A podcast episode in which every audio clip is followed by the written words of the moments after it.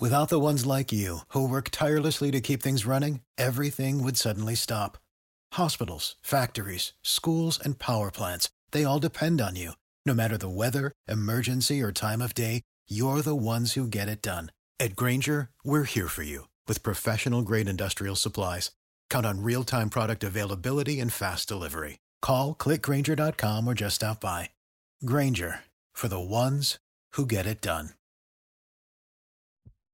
Tony Dunn, and nothing to it but to do it, brother. Let's roll. In a world where Carolina Panthers fans have an insatiable thirst for Panthers news and opinions, only one podcast roars ferociously. It's the C3 Panthers Podcast.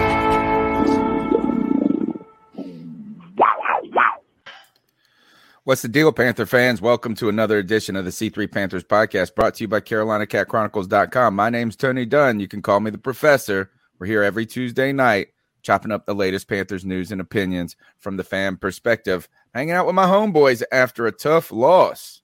Tough loss. The Carolina Panthers fall 26 24 uh, to the Cleveland Browns and what was meant to kick off a good season. And it already has us questioning what the the, the strengths of this team could be. Is this a losing cause? How do we get things back together? And then I'm just trying to remind myself it's week one. There's a lot of football to play, but there's also a lot at stake as we go into New York, where we laid the biggest of eggs last year. And I have upset a lot of people in the past saying that that game is one of the worst games that the Carolina Panthers have ever played in their history.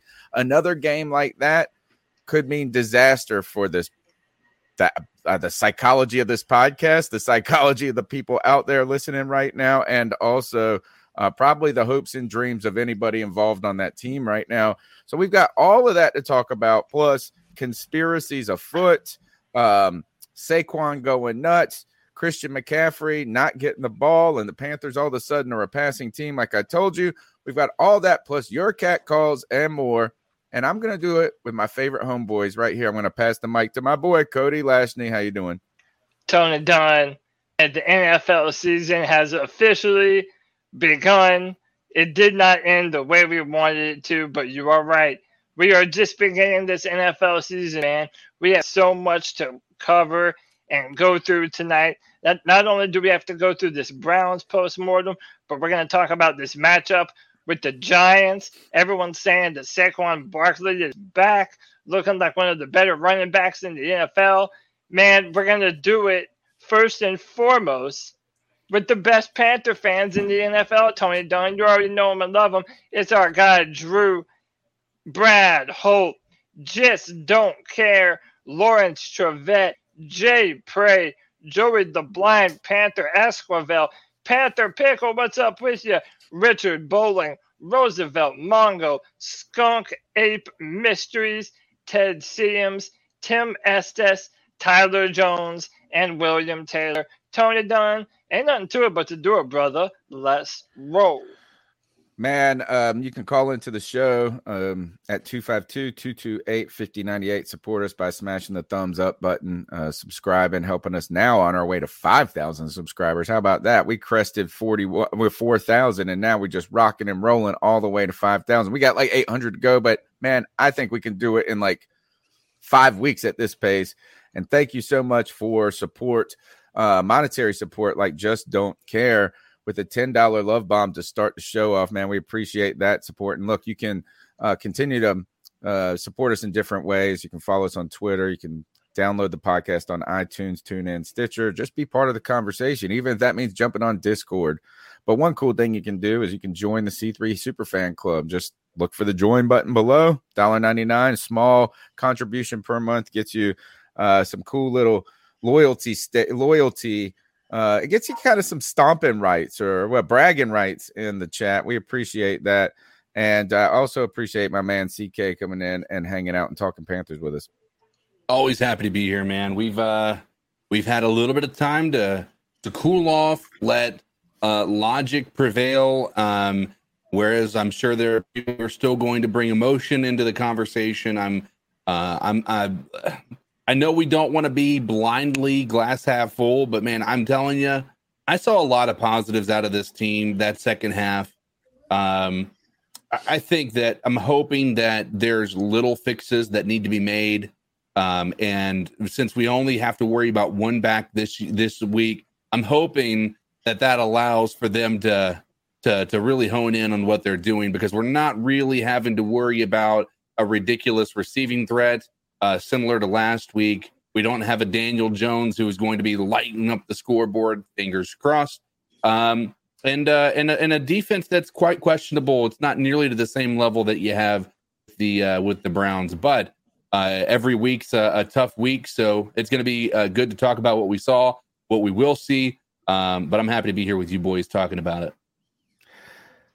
Talk about cooler heads prevailing, Greg. The Panthers stink, man, and the, ri- the NFL is rigged, and we got screwed, and we stink. So it's hard to say we got screwed when we stink it up. And man, I'm telling you, it's crazy. I heard Joe Person put it this way, and uh, on WFNZ, and I'm kind of stealing the line, but I'm also crediting for him. Crazy to feel that week two is a must-win situation for the Carolina Panthers, Greg. They stunk. Man, I have had such an emotional last two days, and it's crazy because before football season started, my wife showed me this meme, and it was uh, it was like one day away from letting a bunch of guys I don't know control my emotions for the next four months. And I was like, yeah, that's that's ex-. and I told myself I wasn't going to get like right. that, and I got so emotional over the injustice, you know, in this game, right? What I felt like was, and we can you know go into it, but uh, yeah, it, it does kind of feel like it's a must win, and it really shouldn't because, like CK says, there are positive things to take about of this after I, my head's cooled a little bit and everything. So, I mean, we got a lot of stuff to talk about with that. I mean, I don't know. I, I just feel like even if we don't win week two, I don't feel like the season's over because if anybody else put up the numbers that Baker Mayfield did, what was he, five of six for 170 yards and two touchdowns in the fourth quarter? If anybody else did that, they call it an amazing comeback. you know, but for some reason, people are trashing him for this because he didn't start May- until the fourth quarter. We're gonna Maybe a great he had question. nine million fumbles that's and a, nine that's a- that's a fair batted argument. balls. That's a fair And argument. to, and again, pure Carolina Panthers. He's already one of us. It's a tale of two halves. yeah. I mean, it, it really is a tale of two halves. I feel like with that first half was nothing for us. So we got a great show tonight, man. I know We that's do. for sure. We do.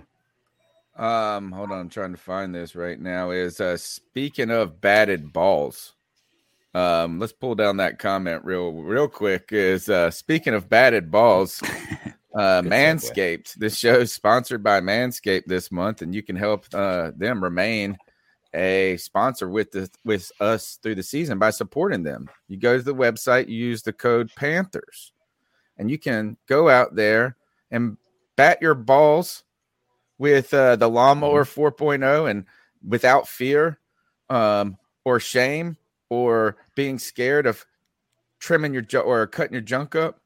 You can make sure you don't got no afro puff down there. And look, I tell you this: is too many men uh, we forget, or at least as uh, you think that grooming is not as important. My my wife, man, she takes care of herself. She spends so much time getting ready just to like go to the grocery store. And I'm like this, man, take care of yourselves. Show some pride in your below the waist area. Uh, keep it clean, keep it dry, keep it fresh in case you need to use it. Right? You hate to be there and be ashamed. So you can go to manscaped.com, use the promo code Panthers, uh, go buy some cool stuff from things to trim your beard and your ears and your nose, uh, things to keep you fresh and clean, or just styling and profiling with that cool, um, with the cool t-shirt. Everybody, I tell you, every time I wear my Manscaped t-shirt, somebody comes up and talks to me. They Mhm. straight come up and say, like, everybody's got to say something from some old lady who'd be like, Oh, I got such a kick out of your shirt. To, oh, you manscaped, blah, blah, blah," like everything. So go to manscaped.com, use the promo code Panthers, you get 20% off your discount, your your purchase, plus free shipping worldwide, wherever you're at. I know we got listeners across the pond. This applies to you as well. Cody, let's go ahead and get into the show. Uh, batted balls, fumbled balls, all of that, but somehow uh, the Carolina Panthers actually are better, according to Matt Rhule. Mhm. Tonight's show is Panthers screwed and Rhule booed. We have to listen to Matt Rhule and look at his face all the time. He's like, "Eh, every time he's like, gosh, I can't stand looking at him at this point. W's will make his face uh, more appealing to me for sure. But I tell you, the Carolina Panthers now are on a eight game losing streak. Is this right? Yes, this is um, indeed correct. You put on the slide here. Um, let me uh, change our our view. Yeah, the Panthers, um, and this is a stat that I remember at the end of last year, and it has returned. The Panthers now have lost eight straight games dating back to last season. And that's embarrassing, man. And you know, I put on Twitter jokingly during the game that you know now we're the Browns of the NFL.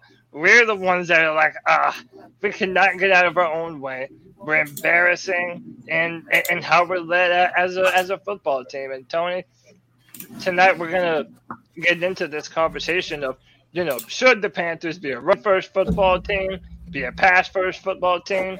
Um, I mean, it, I'm of the opinion that we are built primarily, at best, be a run first, aggressive, physical football team on offense and being a fast, aggressive defense. And for most of that game against the Cleveland Browns, I felt like neither of those things were true. I felt like at most times we were uninterested in running the football with Christian McCaffrey. Uh, and then when we did, it wasn't until late in the football game when we're having to fight and claw our way back into action. The defense was also, um, I feel, lacking in a lot of areas too. One of the things that we're going to key in on is our run defense and the fact that the Panthers continue to get run all up and down them on defense. And this is another problem that continued from last year. So, at a time when Panther fans everywhere are trying to be hopeful about this brand new season, this future that we have, so many of the problems of the 2021 season are still rearing their ugly head, and we're just picking up the pieces trying to figure out why.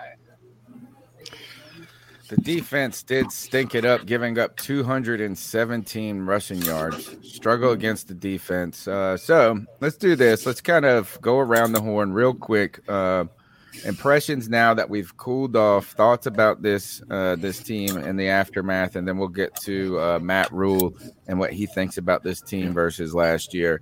Um, Papa, go ahead and tell us, Greg. Let's go ahead and bring Greg up into this.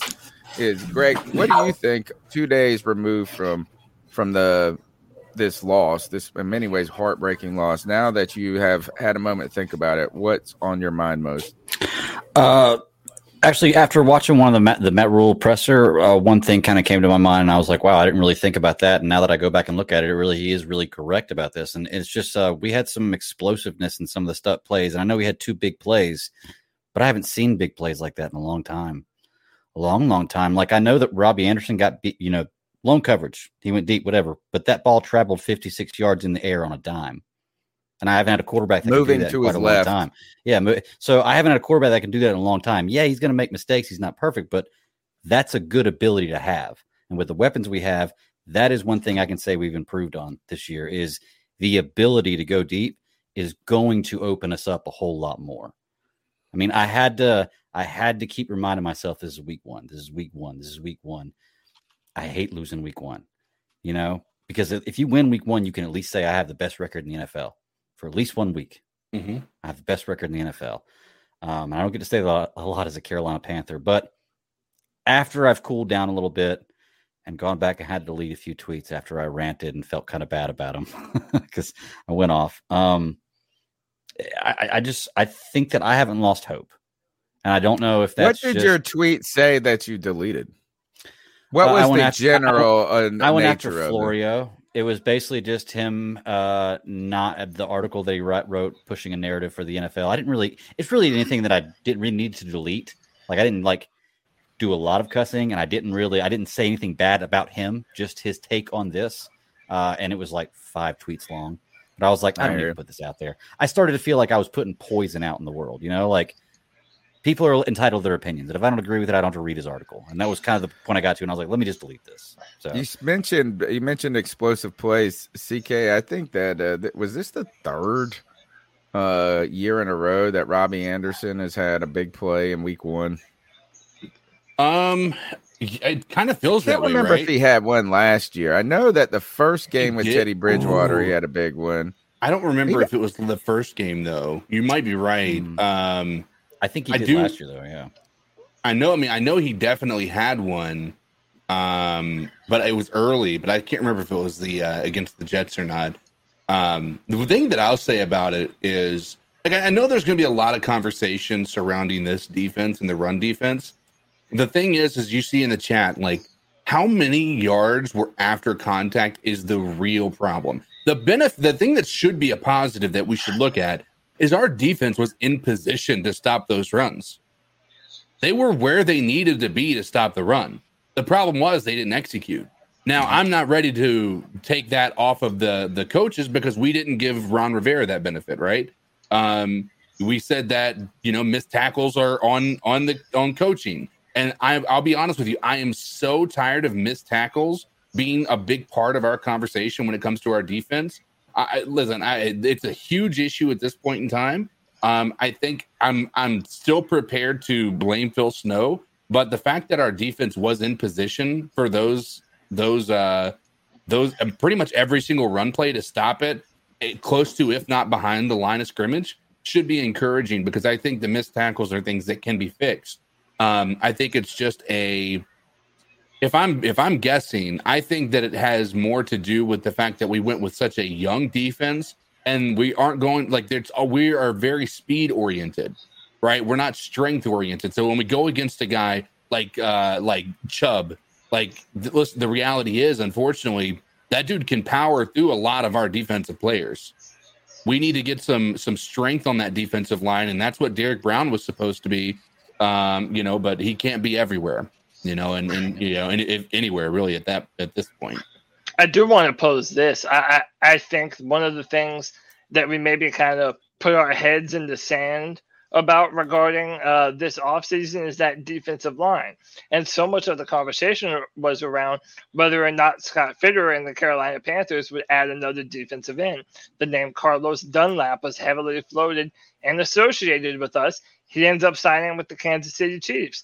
So it, again, like the guys that we have on our D line, these are the guys that we're going to be running with all season. And it really does make you worry. Yes, the Cleveland Browns have one of the better run blocking offensive lines in the NFL. That needed to be stated. And two of the better running backs in the NFL. That is true. But like I mentioned earlier, the fact that stopping the run has been such a problem for the Carolina Panthers. And we know that even in our front office, there were real talks about continuously trying to upgrade that defensive line. I, I'm going to be honest. When you see a guy like Saquon Barkley coming off of his best performance, it really makes you pause about what he might be able to do against us. I don't know if we buried our heads in the sand, uh, Cody. Is that we've been talking about how this defense was been built from back to front, and you know people were worried about the Haason Reddick, ex, you know, exit. I don't think he would have really helped in this situation. to be we were honest, hoping is like that it wouldn't be as much of a problem as we fear that it might. it. Could, it looks like it could be very. It could be problematic. You know, is like uh you can cover a lot of things up with a good pass rush half the time.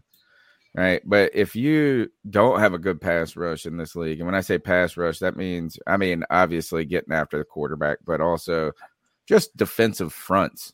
You know what I'm saying? The ability uh to muscle up and man up and make big plays, whether it is in the run game, whether it's in pressuring them, is that when plays have the opportunity to go as they're designed, that's problematic right? Is that like when an offense can run a play and it works like the way they drew it up on the board, that's a problem. And Mhm. to disrupt that, it has to start with the defensive front, it feels like in my mind. So, and, and the other thing is that if this is a passing league, um, and you're going to have teams pass against you and you're not getting to that quarterback, it doesn't matter who you're playing, they're going to look good. You give them enough time. And you go back and look at this defensive performance, guys. Um, you look, I'm, I'm not ready. I'm not, no excuses being made, but like when you throw the ball a lot on offense and you don't convert it, your defense is out there a lot. So our, our defense went out there a lot, but our problem was, is our defense did not make any third down stops. It felt like none. And man, and it looks like they did, they, they did convert 40. I think I had it pulled up earlier. It was, they were only 40, 38%. only 44. They were 44%, I think, against us okay. on fourth, on third down. Oh but like the idea, I mean, like you don't want to be up that high. Like you want to hold teams like in, I would think in like the 20 and 30 percent um, on third down, you know. And it felt like every time, and this has been something with Carolina, and it was maybe just a continuation of last year's defense. Is every yeah. time the Panthers needed to get off the field, they just didn't. Right. Um, and then you go to this game, is there's a lot of opportunities for you to get off the field and really slow the bleeding in this case, right? At the end of the second half, right? We kick it out of bounds. We give them good field position, but they converted like a third and 12, a third and eight, a third and four, like all in these cr- crucial moments, it felt like. And, uh, and you know the Panthers just couldn't get off in that opportunity, and then at the end, um, at the end when you need to get a stop in the fourth quarter and you're up, like you know what I'm saying, you got ahead. This is like we kicked the game winning field goal. Too much time on the clock. You know, the Panthers, uh, again, and Baker Mayfield fumbling at the inept time, you know, is that we were down there and it was first and 10 or whatever. I mean, like on first down, he fumbled it. And then, and then Christian McCaffrey went into the muck on second down. And then we got a little bit on third. And then we, you know, and then we kicked the field goal. It felt like we were, once we got in field goal range, there was no intent to just score. And right. I know that you don't have to attack the end zone like too aggressively to maybe potentially throw the ball over, but at least run some plays that maybe get you a first down, grind that clock down even more, and then the bad luck on defense happens. Guys, let's talk about this. Is uh I didn't even notice it during the game. I was so upset. I was so upset, you know, when we kicked that field goal. I was so exuberant. I was like, this is what's going to change. This is what Baker gives us an opportunity to win, which I do stand by that. I think he's going to be is a, a, significant upgrade in just the it factor. In this case, fumbling it everywhere. But I, I man, we're going to win this sucker. And then mm-hmm. I look at the clock. Somebody goes, "Oh, you're going to walk out right now?" I was like, "Yeah, I mean, yeah, I got to go do my post game show." Uh, I was like feeling, then I'm yeah. looking at it, and I'm like, oh, you know what? They are probably going to win. And what do you know? That roughing the passer call. Once that happened, I was like, it's done, mm-hmm. done. And I didn't even really pay attention to the snap thing. But this has dominated the conversation since, or at least for many Panther fans since the game. Uh, Cody, tell us what happens and what we I wasn't even paying attention to, frankly, at the end of that game. So there's really two things to talk about here. One, it is the ridiculous roughing the passer call that Brian Burns got at the end of the game. He literally walks the right tackle uh, right back into the face, or the left, pardon me, right back into the face of Brian Burns. And it, they, they called a roughing the passer penalty, saying that his arm hit his head. I think Greg was looking at it earlier today. It literally never happened. And by, by the way, it was one of Brian Burns' best moves uh, of that entire game.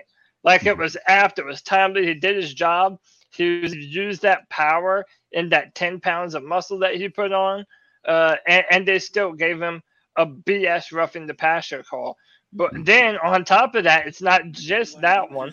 But then we get to a point where Jacoby Brissett and them pull up, and then they end up doing a fake spike now, this is very against the rules. You're not allowed to do this. Apparently, Mike Florio was defending this on behalf of the Browns, saying that it was within the rules.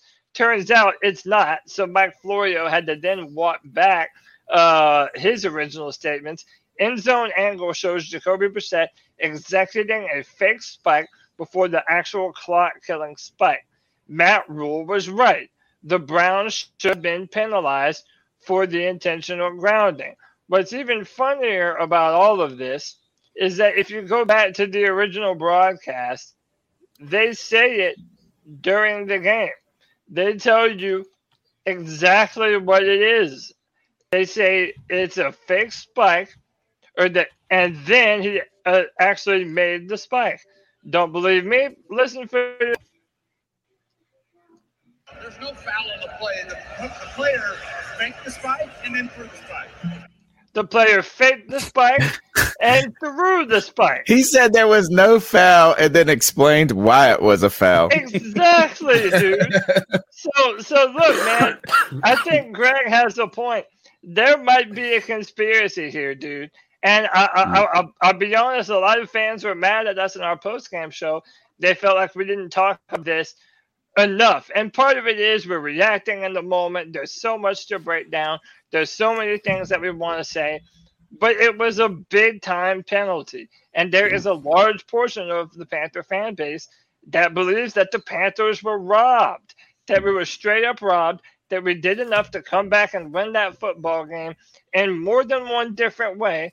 And the referees just gift wrapped it to the Cleveland Browns. hmm So, real quick, let me hop into both of those two because that is, for me, what's been my emotion the last two days. Now, I went back and watched both of these plays numerous times, frame by frame, pausing it, taking screenshots, everything else. So, I sent a screenshot in the chat. I don't know if you want to share it on here just because where I got it from, and I don't want to put things out here that are going to get us shut down. But just to show you, Cody, Brian Burns' arm, you're right, never touches, never touches Jacoby Brissett. However, his helmet does pop him very quickly. Maybe not too hard, but uh, and I sent you the picture of it. His helmet does pop him right in the face mask, and that's why they call the roughing the passer. I don't think it was roughing the passer, but his helmet and, and that that's kind of a bad angle. But if you look at the angle from the end zone, you actually see the impact. Because I kept watching over and over, and I saw Jacoby Brissett's head get rocked back, but I couldn't figure out why because Brian Burns' arm never touches him. And then as I kind of zoomed in and watched it frame by frame, he does make helmet to helmet contact with him. So I've got to concede that one. That technically was a roughing the passer. No, that one's not roughing the passer because his helmet may have, but he didn't lower his helmet to initiate contact. His okay, that's a, that's a fair point. I, I I can say I can say that's true. I didn't see his head go down, but you're right. I mean, he, he made contact. But I- I agree with you. anytime helmet and helmet and quarterbacks happen, you They're know that throw they yeah. could throw it. But you're right; they did change the rule this year too, where inadvertent hand swipes don't like uh if you touch their helmet with your hand, and it's not like meant like to be a a move. You know what I'm saying? Right. Like some defensive attack, just inadvertently that you don't get the penalty. But then this fake snap mumbo jumbo. That's the big one right there because, like Cody says, he says it, and this was the big tweet that I put out, and I didn't delete it, and I felt bad because I was kind of I cussed a little bit, and I was kind of talking a little shit, which is fine. I got more generation out of this tweet than I really ever do when I put anything out there because I don't tweet a lot, you know. And that's what kind of made me feel bad. I was like, I'm putting negative stuff out there, and people are just loving it, and I was like, I don't want to be that negative guy. Welcome to the Uh, internet, bro. it's- Yeah, exactly. That's what, the that's internet. what Twitter's for. But look, the referee specifically says, like you said, he faked it and then he uh, snap and then he did the fake snap or did the actual snap Yeah. or excuse me, spiked the ball. Spike. Literally in the rule book, it says those exact words, and it's the reason that it's a rule is because it's wrong to do that. So either the referee doesn't know his job, which is likely, or something's afoot. Is it illegal know? because is it illegal kind of like because of the Kenny Pickett play in college where he fake slid and then I think it's everybody's been like, illegal oh, we're not going to tackle, and then we're going and then they go for it. So you could fake the snap and then let the defense stand up and then like bootleg out for a touchdown or something. Well, I think you it goes fit- back to the Brett Favre days, to be truly honest with you. 'cause Brett Favre used to do that, and now you can snap it and s- like step back and not take a knee. But as far as a spike goes, you can't do that because I think Brett Favre used to do that, or I don't know, maybe. But Well, but you can also clearly see why it's against the rules. Right. If I if I fake the spike and, and then it, it- someone ends up jumping and like say I see that it's a fake spike, then I jump and then they spike it. It's a penalty. It- it- it's it's a BS penalty, offsides 100%. waiting that waiting to happen. So you you you cannot do that. And sure enough, they did. And this goes back to a, uh, a debate that I've uh, I've heard on the internet for a long time. The referees are part-time employees. They are Mhm. not full time employees by the NL. And you would think a multi billion dollar organization like the NFL, with so much different money involved, and now there's sports gambling involved, like you think that they would go the extra way and pay the extra money to make sure that they have the most knowledgeable referees Right. in the world, especially with a game as nuanced and complex as NFL football. I don't think you can unionize as part-time employees, and maybe that's one of the reasons why they keep them like that. Could you imagine if there was a referee union and, and just to, just to say there is corruption? With Yeah. it. If there's an if there's a referee union, I think you hit the some nail of on that the head. would stop. Greg. You know? Yeah. So I'm Yeah. just saying that that's one of the re- maybe. So Uh, by the way, uh, CK, we need your Mhm. services, my brother, because we have a brand new member of the Sweet Fan Mm. Club. I would like to personally welcome UAU Link. Australian Link, maybe? I don't know. But welcome in to the C3 Super Fan Club. You are greatly appreciated, my friend. Awesome. Welcome awesome. to the club. Uh, look, we need everybody to go ahead and smash that thumbs up button. 195 people watching right now. So let's get those thumbs up button subs up and uh, let's get your calls in at 252 228 5098. Let's hear what Matt Rhule had to say uh, after uh, this loss because right now is like what, what I think the conversation and we're going to kind of talk about this as we go into the Giants game and as also we start previewing the Giants throughout the week and uh, debating about it and stuff like that is the question is is this loss an unfortunate loss for the Carolina Panthers right and uh, like a, a lost opportunity or missed Mhm. opportunity to use the Ron Rivera words and really just one game in a long season or is this loss emblematic of um, deeper problems and more systemic problems. And that's really going to be the fear that lives in Carolina Panther fans' hearts until it doesn't, right? Is right now is until there is significant evidence that the Panthers are better, we have to not assume assume that this is a, a bad thing to be honest. Matt Rhule was asked about uh, what he thought about this team Mhm. a- after getting to watch the tape, and you heard what we thought. So let's hear what Matt Rhule had to say. I think I think probably the feeling around the building, the feeling that I had when I watched the tape was we're obviously disappointed, uh, but we're, we're not discouraged. Um, I- there's so many places where we're so much better than we were last year, um, and uh, um, you know, despite the fact that we played probably as bad, about as poorly as you can play on offense in the first half. Um, you know, we lost the turnover battle, we lost the third down battle. We lost the line of scrimmage. We lost the rushing battle. We lost the protection battle, and we still at the end had a chance to win. You know, so um, I feel like he's that I ref. like the team's fight and grit. I like the way they put it together in the fourth quarter. I thought I thought the offense, you know, one of the things you know I told the team, you know, going into the game was, hey, I I- I hope we come out clicking right away on offense. But the reality is, sorry, it's always so loud here. All right. Yeah, what the hell was Uh, that? That's so awkward that there was like some crazy Like noise train? going on. It's like a train. in the back, yeah. Like he literally stopped for almost 30 seconds yeah. to wait yeah. for this damn sound to go away. It was so weird. He was worried that freight train was coming at coming to crush him right there. Uh, Yeah. So what Matt Rhule says this about the first thing he says is uh, there's so many things we're better at as a team, and then he listed how bad we were as a team. Like uh, yeah. you ta- you lost the turnover battle, you lost the defensive battle, you lost the trenches, you lost the yardage battle, you lost everything. It goes, but we almost won it. Uh, what are we better at as a team? Is what I'm asking, and I really surprisingly think it's like really just Baker Mayfield, to be honest. I, I mean, I, don't think know. that I think that uh, me personally, I do believe after watching that, I think our offensive line got better as the game went on. Um, so I do think that there is something to be said about that. Um, I think that our quarterback play is better, uh, but I think personally, what I again, I said it in the post game, and I think we saw it. I, I as much as they don't want to talk about, they they said that they just executed the game plan there towards the end. I think they changed their game plan, and that's something that we haven't seen. Um, You know, we haven't seen this team come back, and I might be losing you guys, so my internet's doing its thing. But um, the uh, we we haven't seen a team come out of halftime and change the game plan uh, in a, in a in a way that's going to you know positively affect the outcome of the game.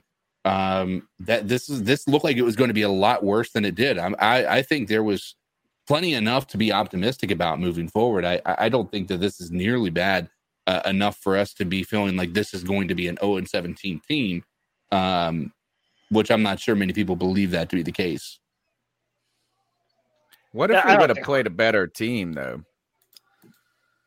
What if we Well, would have played a that's- little better that's- team? Eh, That's all- kind all of what we're asking, right? Like that. That's kind of what we're asking. Like, did the Panthers lose a very close game to a good football team? Like, I, we're all kind of it. We all shitting on the Browns, but look, there is a reason why that organization thought they were one quarterback away. Say what you will about Deshaun and all his crazy escapades. Like, they believe that they have a very good roster and that Baker Mayfield wasn't getting it done with that roster. So if you look at those things, they do have a good defense. They do have a good defensive line. Jeremiah Owusu Koramoah, their mid linebacker, is a really good football player, and he was shooting the gaps really well against our uh, against our offense. And then something that Matt Rhule was asked about in one of those press conferences, um, it was about the quarterback competition. And I forget if it was Yeah. Joe Person who said, "Did you think that maybe your offense wasn't quite?" ab-" And I'm, I'm paraphrasing here, but do you think that maybe your offense wasn't quite able to rhythm because you went through this quarterback competition? And he basically said no. He said that this is something that had to happen for the team, and, and this is something that Baker and Sam both needed to go to. The problem is, I don't really care what Matt Rhule says, guys. I'm a firm believer that Matt Rhule, every step of the way, has put the Carolina Panthers one step behind everyone else because of how he implements all these fake different competitions on our football team throughout the preseason. I do think that it is rearing its ugly head now when you see some of the like look at that first half. All of those batted passes, every single play, like you completely go away from running the football. There was no cohesion. And I'm sorry, if that's uh, Matt Rhule and Ben McAdoo, then I don't know who is. Let's go ahead and bring up clip two where we talk about this offense because this is uh where we're, about to go to our prize picks and uh, do that segment, start looking through what we need to face coming up this week. Um, but for all the talk about the Panthers being a running team last year, I told you that hey, you know what's been consistent uh, from year to year is Matt Rhule's flip floppiness uh to way to blow in the winds from Mhm. whatever it is. I told you guys I was suspect about that. I thought that running football team was just talk.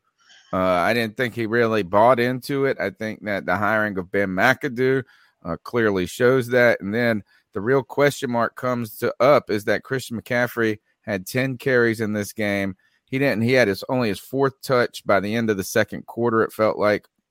And really, uh, I'm probably seven out of 10 of those carries probably came in the second half, to be honest, or on the goal line at that case. Let's hear what Matt Rhule had to say about uh, this team's offensive philosophy uh, going through week one. I think I think probably the feeling around the building, the feeling that I had when I watched the tape was we're obviously disappointed, uh, but we're we're not discouraged. Um, there's so many. Oh, this is clip. so this is clip one, I think. Yeah, this is the same clip. Did you send me? Is it the same clip? it Uh, might be. I- on. Uh oh. Production error on Tony's part if I sent the same clip twice. So the idea, really, what comes out is this: is the Panthers just were so pass heavy in this game, right? Yeah. Um, okay, I, I got it. I got the original. All right, let's see what Matt Rhule had to say about this high, uh, the high volume of passes. you have to be able to throw the football. I mean, if you want to, if you want to win Super Bowls and win, I mean, some teams can win right now by by running the ball, and you know, but the teams that win uh, down the stretch and, and win and win in the playoffs are the teams that can throw the football. And um, So uh, we kind of have gone with that mindset. Now we want to, we have Christian McCaffrey. We, have, we want to run the football. Don't get me wrong. We want to be balanced, but we're also going to run it when it's there. We're not going to hit our head against the wall. I think last year you heard me lots of times trying to react to the situation we were in and say like, hey, our best chance with our defense is to slow the game down and, and, and run the football. I, I feel like uh, our offensive line has significantly improved. We have guys who can make plays. Um, you know, two, two, mm. you know, two of the more explosive passing plays happened. You know, Robbie on the deep ball and Ian on the whatever that was. Um, but it wasn't consistent enough. And so, no matter what you do, no matter what you do, your run team, but if you're not executing at a high level, it's going to look like, hey, what's their identity? Because you're kind of grabbing at stuff. I just told the guys today, um, we play with great effort and execute. We didn't always execute on offense or defense or special team level. All right. So there's Matt Rhule. Um, really backtracking from everything he said last year. Uh, and, and you he know, really to be makes honest, me angry. yeah, to be honest, I I get his point here, and I I agree. Is that like it, it feels like you're passing the ball a lot, and that's your philosophy when you come out and you try to pass it on the first down, then you get yourself in a bad situation. It's kind of like you know you kind of kind of stumble into this passing, and then you if that none of them go right, you don't get another drive to to start to balance it out, and then you come back and you're behind. You know, so it can uh, you can get away from it. But the where I don't agree, or at least where it concerns me about this, is like last year we were better built to be a running team, and this year we're better built not to be. And we have Christian McCaffrey this year. We have a better offensive line. And at the end of the day, we just didn't try to run the ball at all in really any part of this game. Right. And I don't even need some kind of massive commitment to it. It just was clear Christian McCaffrey, even after he made a good play, they're bringing in D'Onta Foreman. And he's not even back out there. The misuse of Christian McCaffrey was just, or the lack of use. I just don't know what was going on. Even in that, and they were like, oh, well, he was supposed to be looking for Christian. He was doing, I didn't feel that at all. So flip flopping in this, man. Matt Rhule is going to be a punchable face until he isn't.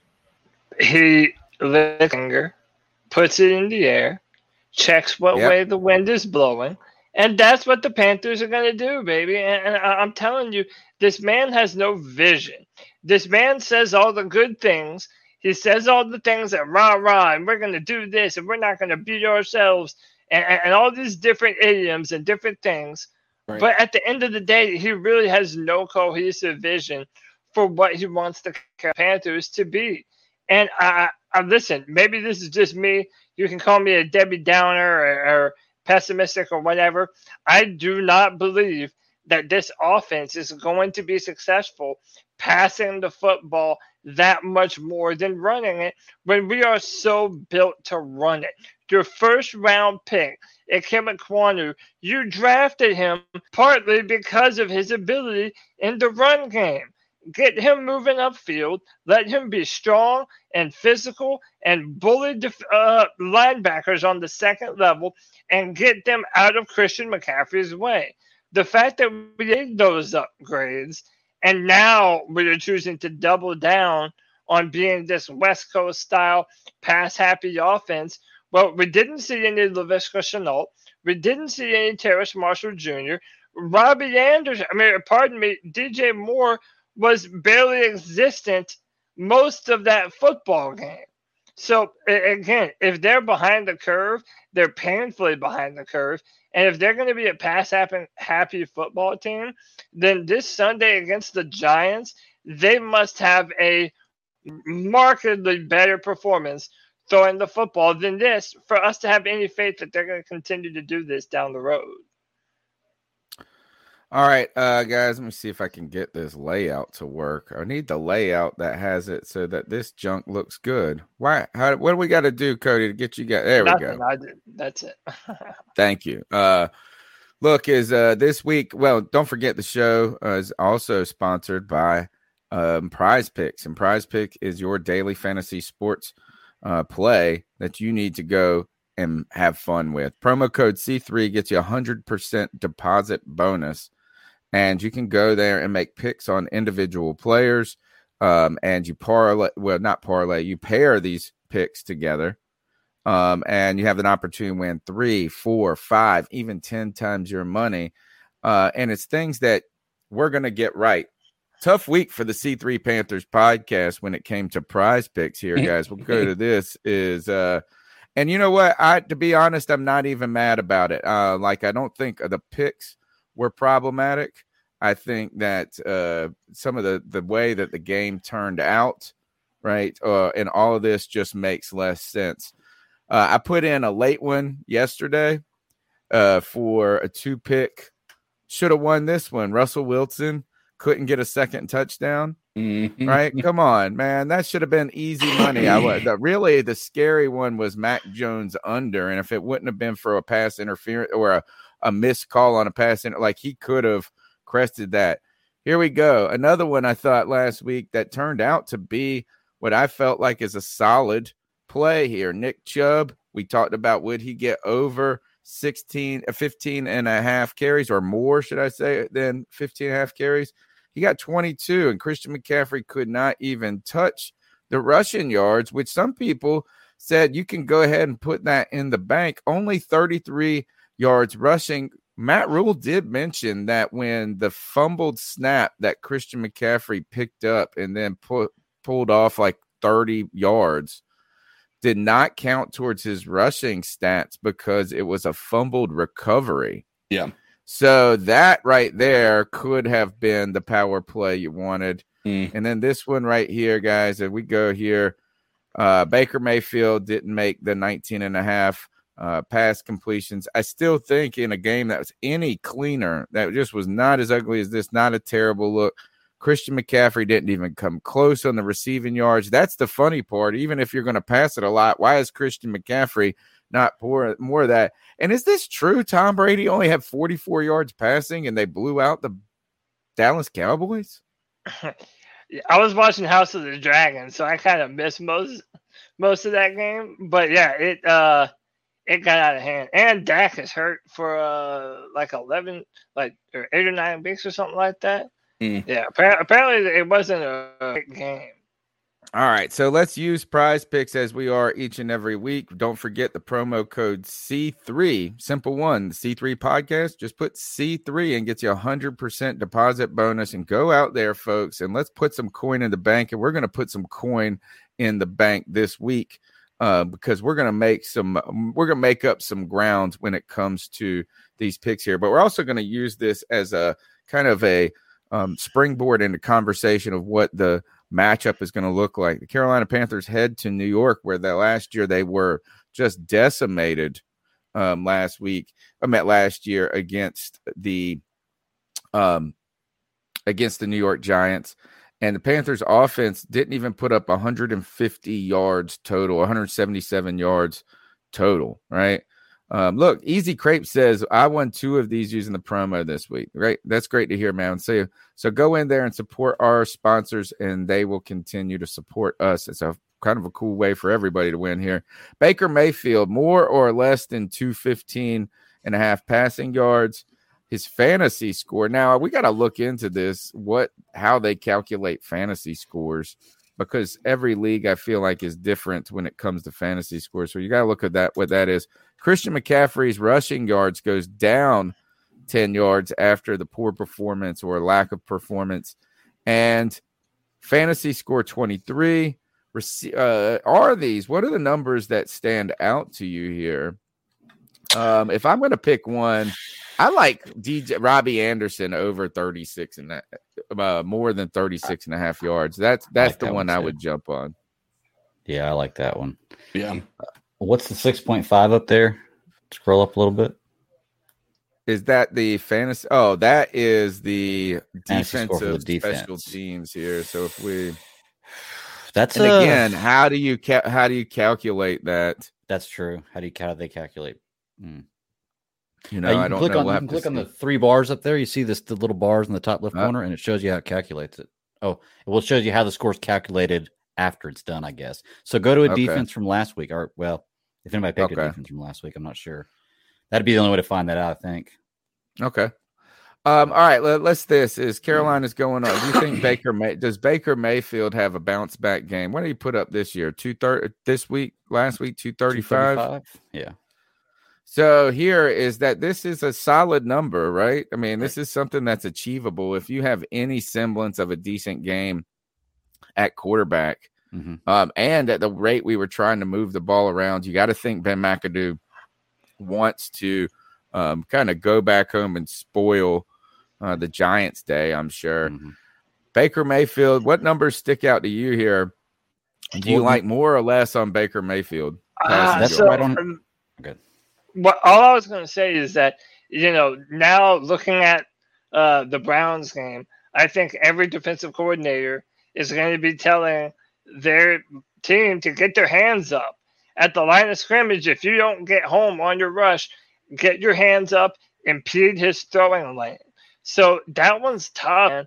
Um, I don't. I, I I went through and looked at the the post game highlights uh, from just about every game the the the defense didn't really stand out too much for me uh, for the Giants, but at, at this point, I just really don't trust uh, that kind of that kind of yardage for Baker Mayfield. I don't know. It just it doesn't it doesn't sit right with me.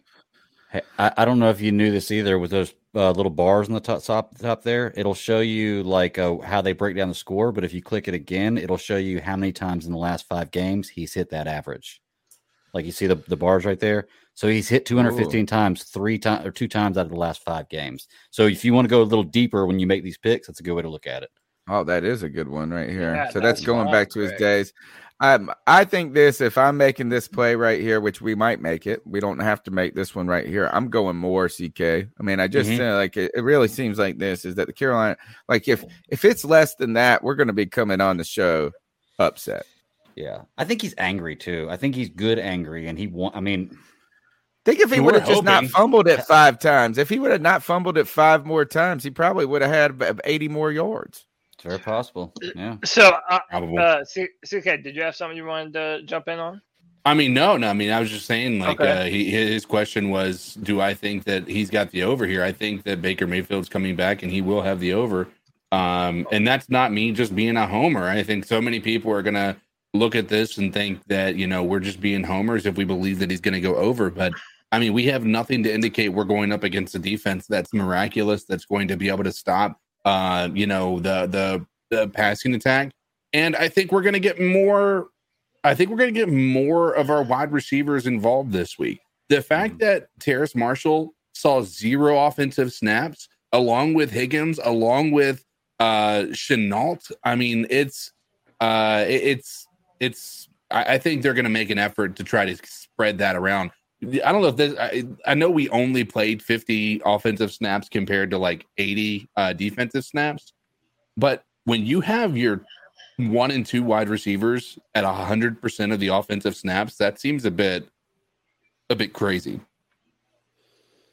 Yeah, I mean, I really think this is look. They got Daniel Jones at two ten, and he looked like garb. He looked worse. He looks he looks horrendous right here. So I just have to feel like is that I'm sure. Like uh, I understand it's not the most confident bet right here or uh, play, but I would say that Baker Mayfield had it was like hard for him to do worse than he did in the in last week. Yeah, but I mean, I wonder. honestly, I the wonder if the quarter. criticism, like Matt Rhule even said in one of the press conferences, in hindsight, yeah, maybe we should have ran the ball a little more earlier. I think when Christian McCaffrey uh, more than uh, 55 and a half, I like that. And to Mhm. be honest with you, a stat that you were looking at that I also like, just based on what we've seen, they had Saquon Barkley at 70 plus. 70. hmm I, I, I like that too. I, Mhm. I'm, I'm gonna be real with you right right now. Um, and I, I hate that we're saying this so early on, man. But right now, what? Why should we have faith that our defense is going to be able to stop the run? Like they were bullying us. They have a first round pick at left tackle and right tackle, and Saquon Barkley's back to being healthy. And it's like you said, Tony. It, Daniel Jones is not it. That dude is not a good quarterback. So now that they have Saquon doing this, and that the Carolina run defense isn't up to snuff, to me that's a pretty damn safe one. I agree with you. I think that's a safe one too because I think I think we're going to give up that many yards. But didn't, if I'm not mistaken, didn't the Giants beat the shit out of us last year without. Saquon? But I- oh no, no, they did beat really? the crap out of us, but they were horrible too. That's what I'm They saying. were They were horrible They and beat they the beat crap shit out of us, and year. they were still bad. You know what I'm saying? Yeah. So, like, I mean, they didn't even play well in the game, and they still Yeah. beat us. okay. We beat Um, ourselves in that one.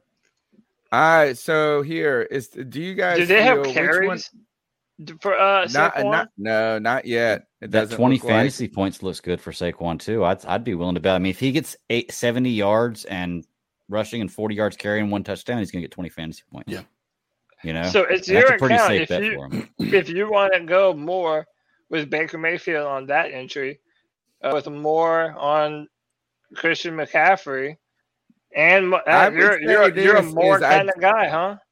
I think so. I mean, I don't know. Is this would probably? I'm trying to figure out which one do you f- uh, would we feel the least confident in Out of those out of this out of these three? Because here, I Baker think Christian McCaffrey is going to have a makeup. You know, there there's going to be a correction, right? And so it went from we we thought he was going to easily have more, and when he had 67 yards or 50, uh, 65 yards last week was the was the number to hit. This week it went down 10. You almost I think you're getting value here with that Christian McCaffrey because they have to push the number down because of the performance last week. And the Panthers have to push it up because of the performance last week. So I think these two I'm confident with. The question is, do they go away from Robbie and more to DJ? Do they diversify more in this? I would say I still think 36. Well, I mean, that's that's, a two- five two catch decent game. catches. Mhm. Yeah, not even a five catch game. You can catch that in two catches, really. I mean, And then Mm. to be honest, I just don't. We got to make one at- at least one pick from another team, right? So I think we could go here. And you guys said, see, I think 70 and a half. You think like basically the Panthers just can't stop the run. Doesn't matter. I think it's a pretty safe bet, to be honest. Am I And I, I mean, Am I wrong in thinking that? so it's just more here. Oh my gosh. The only that. thing I like better about the fantasy point thing is it encompasses everything. It encompasses touchdown points, it encompasses catches, mm-hmm. receptions, mm-hmm. like yards, receiving, everything else. So it's, I feel like it may be you can not get to 70 rushing yards and still score 20 fantasy points. All right, so here's what we can do. We could either go with the flex play here, and if we get three correct, you get uh, we would get like 12 we get four correct, we get twenty five, or we go four, which I like. I like going I big like going all the way. Yeah, here. Power play it. way. How do we feel about this in this entries right here? Anyone that you Um, would take off? Can, can we see what Robbie's Yeah. averages are his last five games to see if he's hit that 36 or because I, I think he has. Last I would- week he hit it on one play. I I think his average uh, that's going to be skewed by last week's um, because Well- I don't well, think he gonna- did very well at the beginning of, la- of the end of last year. Okay. But again, you got to keep in mind what we were dealing with at the end of last year. True. But also remember, if we're thinking there's a course correction Yeah. for Christian McCaffrey, what Baker threw for 230 something yards.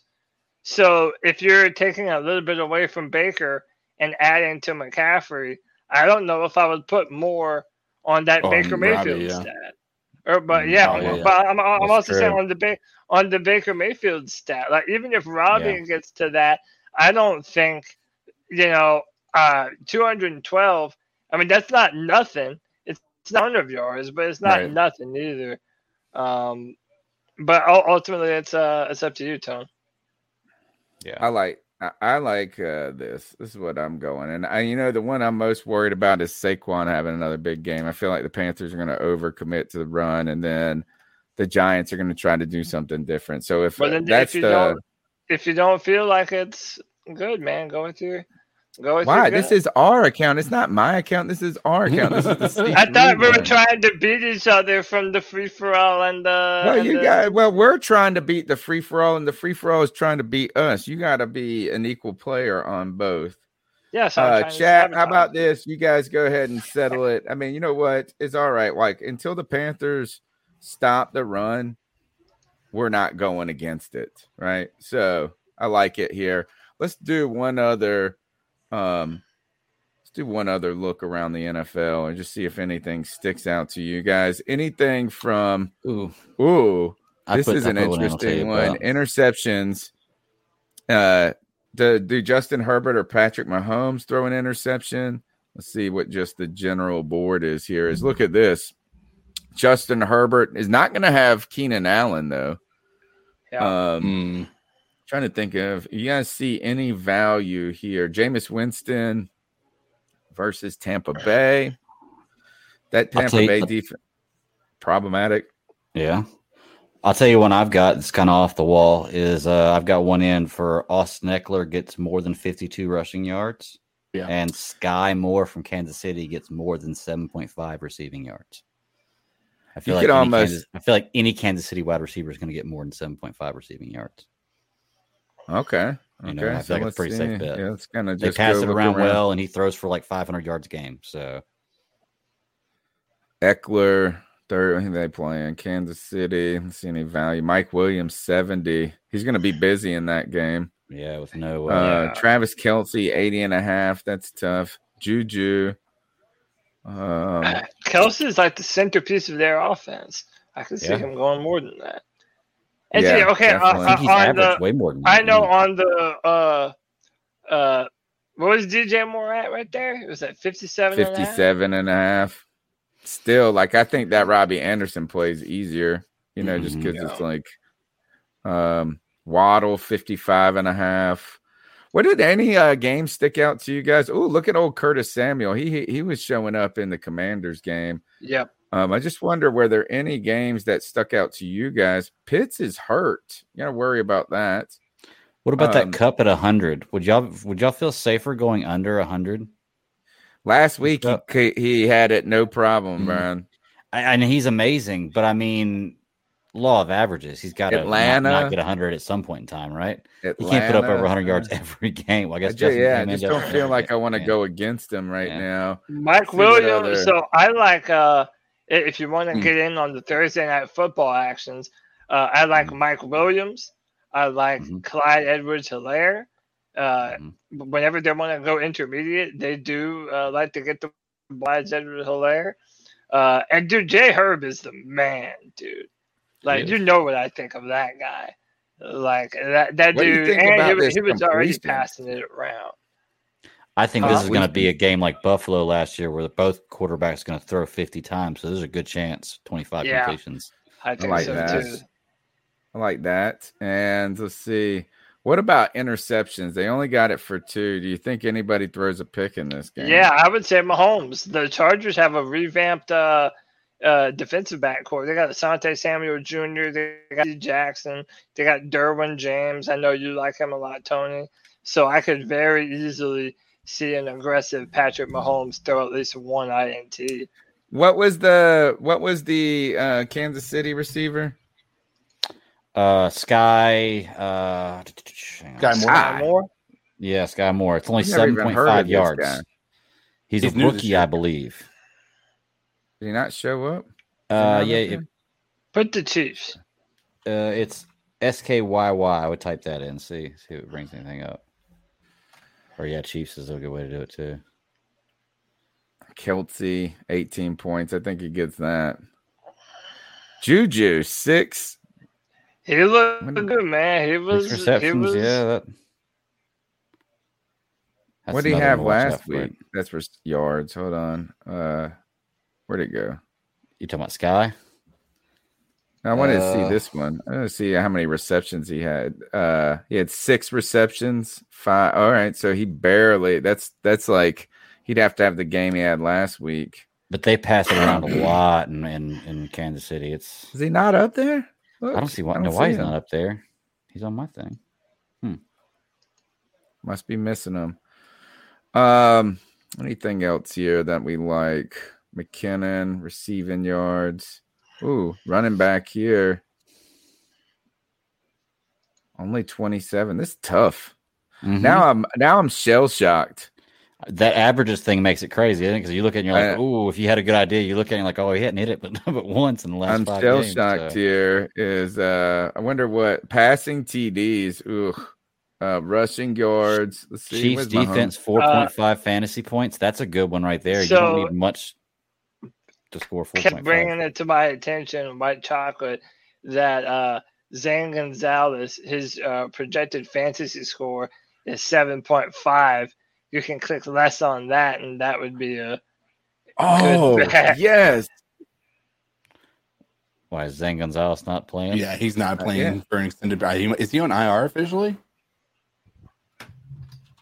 that is a good one. Is that legit though? Boom.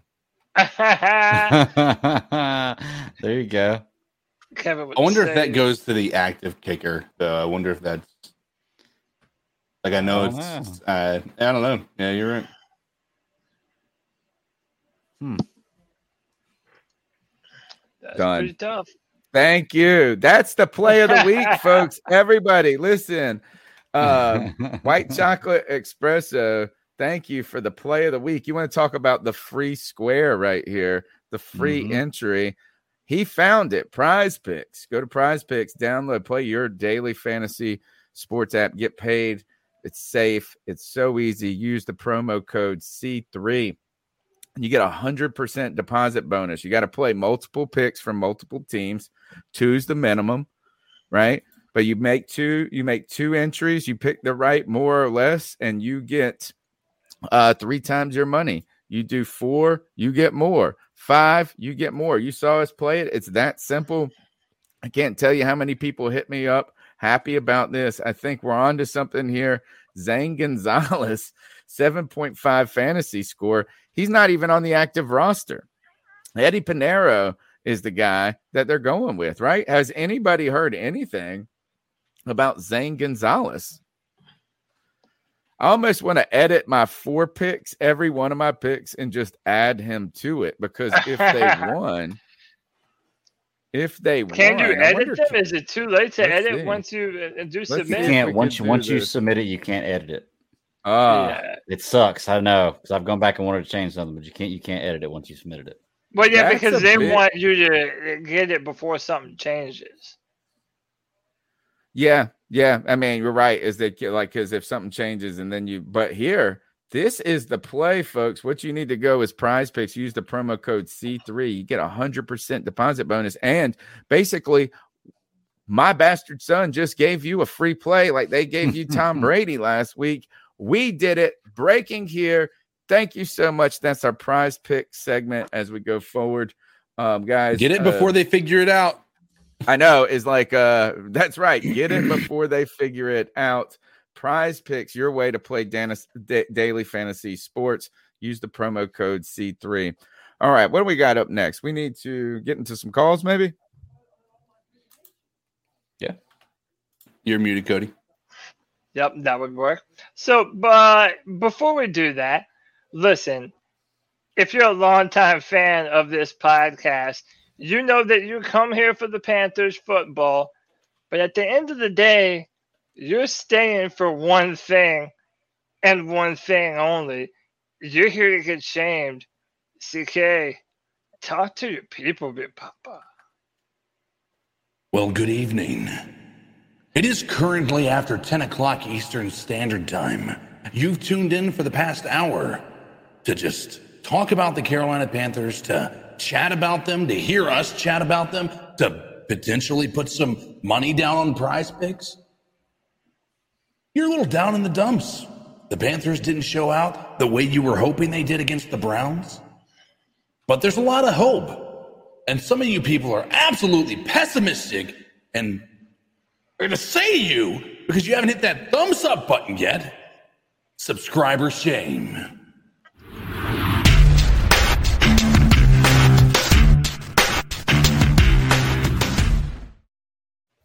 Subscriber shame 153 viewers 106 likes. Hit that like hit that subscribe hit that notification bell.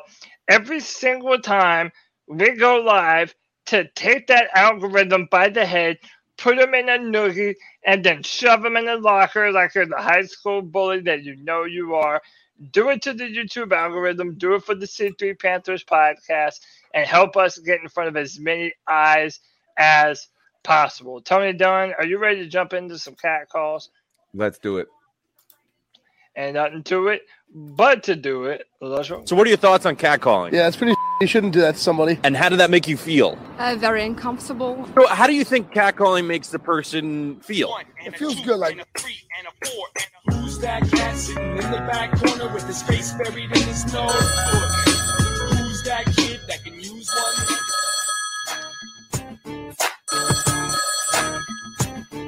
What's good, C3 family? Yo, listen, this is Slim Jim. I come up calling from California, man. Hey, dog. Listen, Slim man. Jim, what's up? I'm so disappointed in Matt Rhule and this coaching staff. I'm so fucking disappointed. This is ridiculous. Like our defense could not stop a soul, oh, man. Dude, we could not stop a fucking soul. And they ran right through us, man. And these coaching staff, they knew what was gonna happen for weeks ahead of time. They could not stop a fucking nosebleed. They couldn't do it. And this is ridiculous, man. We're about to start, we're about to set ourselves up again for some more disappointment. We're about to fucking go through this whole bullshit again. We think our defense is better than what it is. It's not. We are who we are. And today showed us who we are. But yo, man, let me know what you guys think, man. Um, should Matt Rhule just get fired ASAP? Like, should we just fucking burn this bitch down and and start fresh? Let me know what you guys think, man. But as a uh, as a longtime Panther fan, man, I'm done with this shit, dog. This shit is brutal, man. So I'm done with it, man. But I'm I'm I'm excited to hear what you guys have to say. But yeah, man, this is some Jim calling from the West Coast, the best coast. But you guys be easy, man. Appreciate you. Yeah. Pound, keep pounding. Here we go. Next call. Fuck a pound, keep pounding. Oh. Uh, who, who was that? Who was that? I don't even know if we know who that They was. Say. Um, Ah, here, that was awesome. We awesome. got Uh, uh, fans already uh, talking about uh, firing Matt Rhule, ca- calling them "f them clowns," maybe keep pounding or something to that effect. Uh, um, look, is a I really think this is what's really. I, mean, I hurt my back over the weekend, like last week, and it just got like worse last night. Like I could barely walk today, almost. Like I'm sitting here, I got a heating pad right behind me right now, and like I just, and I hope it's not just me not feeling great. That's like this, but gosh, I went from so enthusiastic just a week ago, two weeks ago, and it's like, man, it just got like hit in the face with a wet warm blanket, you know what I'm saying, draped over me already. And I hope that that feeling does not continue, right? Uh, the number is 252 228 5098. Let's go to the next call. What's up, C3 family? This is Slim Jim calling from the West Coast, from the West Coast. Is this the same call? Hey, man, listen, I Yeah, we already heard I, that. I take back what I said, kind of, Oh, no, it's It's a different one. It's got a different timestamp. man, we're so bad. And Derrick Brown is a fucking bust. I, I, I honestly, I thought about it, and I, we, we're so bad, nothing makes sense. And Derrick Brown is the bust. There's no way around it. There's no way past it. He does nothing. And our D line is so trash, man. Everyone is gonna run right through Carolina. They're gonna right. They're gonna run right through them. It's ridiculous. And Derrick Brown, I mean, I hate to say it, but he's gonna be the bust because, yo, man, you were drafted top ten to fucking do what you got to do to fucking stop a run, but you can't. You can't stop a cold, bro. You can't stop a nose. You can't stop a running nose. Like it's it's it's it's terrible. They did nothing. The D line did nothing today. And everyone's gonna fucking watch the film and gonna be like, all right, man, look, we're gonna do the exact same thing that Cleveland Browns did. It's gonna be the exact same recipe and it's gonna be the exact same situation as last year, man. We uh, we're we're we're in for the long haul. We're in for the fucking this bullshit. Matt Rhule's gonna get fired. Hopefully, he gets fired by week six. That's all I'm hoping for. All right, checking out, man. Y'all take care. So, uh, Talking Tony, about- there was a clarification on your uh, on uh, White Chocolate's brilliant move uh, on on Prize Picks. Uh, entries with the DNP did not play revert down to the next closest entry. So if it was your fourth pick power, it goes to a third pick power. Third, second. What if pick. it's a second pick power and you have to play two picks though? They cancel your entry. then it says a refund. Okay. Wow. Okay. Well, we'll see. We'll test all this out. Dang it! Why do they even have it then for a guy that's not? Hey, even but now roster? uh, gonna give uh, uh, credit to White Chocolate. Now you have to give him the blame. Damn you, White Chocolate! Dang it! Dang it! All right, uh, let's go to the Bastard next son. Oh, actually, I want to ask you guys this: Is Derrick Brown a bust? No, not yet. I mean, it's not a bust, but I don't think at this point it's unfair to say I want more. And I do want more. And I think a lot of fans want more. A lot of people are already kind of going, looking at the numbers and defending him and stuff. And yeah, he ate a lot of double teams. Um, but I don't know. I, I just felt like there are times when we need Derrick Brown to shine, and he just doesn't and hasn't. So, I, I mean, again, I never had super high expectations for Derrick Brown because he's a run stuffing defensive tackle. Um, so I always knew that he wasn't going to have crazy high pass rate numbers or uh, passers and sacks. That's not what he's meant to Well, it's do. really though is that they had 217 rushing yards though. I mean, I think that's the thing is I think That's people are now to the point where it's like even the people who are ready to temper that discussion because you know he's not the player that's meant to wow you statistically and this and that is that we don't feel a lot of pressure being generated uh, up the middle and whether that's the Le- Ioannidis dude beside him or whatever it was happening, you just didn't feel like they were disruptive. And he's supposed to help the unit be disruptive, not him necessarily be disruptive. But at the end of the day, is that the run game? We just eh, the inability to stop the run, and it kind of just harkens back to like, well, if this guy was meant to help us so much here, why are they not better? I think though that I think it's just easy uh to pick on Derrick Brown right now. Now I did see him getting muscled around. You know, you gotta I gotta go and like really watch it closely, see what I think is uh, just if one or two plays are emblematic of his performance or if he was just gassed at that point because he's the only guy playing out there in the middle, it seems like. But you know, is that the the fact of the matter is the Panthers run defense isn't good. And whether or not Derrick Brown is a bust or isn't is like they need to be better against the run. But we also had 17 missed tackles, right, uh, in this Mm-hmm. game. So the Panthers, like CK was saying, they were there in some cases. Yeah. It just wasn't making the play happen. But at the same time, they also bounced a lot of stuff outside as well. And Nick Chubb would just be all of a sudden be like, up, up, and then he's running to the outside for nine yards. So man, it's it's tough to pick on one guy, but when no one when the unit's not doing good, everybody deserves to get picked on. I mean, it's prove it season. Like we said before, it's time to put up or shut up for everyone involved, man. And I even said that, especially given our history with guys like Vernon Butler. Y'all remember Vernon Butler? Like that guy was supposed to be the next big thing for us, and uh, never ended up to be anything. So I think he's better than that. But we need to see more, man. If we're gonna stop the run, it starts with Derrick Brown. Well, and it's All a big difference too, right? Um, Derrick Brown was picked in the top ten, whereas Vernon Butler was picked number thirty-one that year. Yeah, true point. Um, so I mean, I'm not I'm not prepared to even put them in the same category there either. Um, I think that Vernon Butler came into a defense that was pretty stout with some really savvy veterans. Um, I mean, you got to keep in mind. I mean, this is a very young team, right? A very young defense. Um, you're not going to have the same leadership you had. Uh, and, and I'm not going to blame it all on that, but I think there's something to be said about having good leadership on a defensive line when it comes to stuff like that, you know? Yeah, no doubt. All right, let's go to the next call. This is Chad down in Charleston, South Carolina. Um, just curious after the first game what your thoughts are on the rest of the schedule. I I thought all postseason uh, or all season, and in addition to after the preseason, we probably should just blow it up this year. We um, the the defense isn't nearly as good as everybody thinks it is.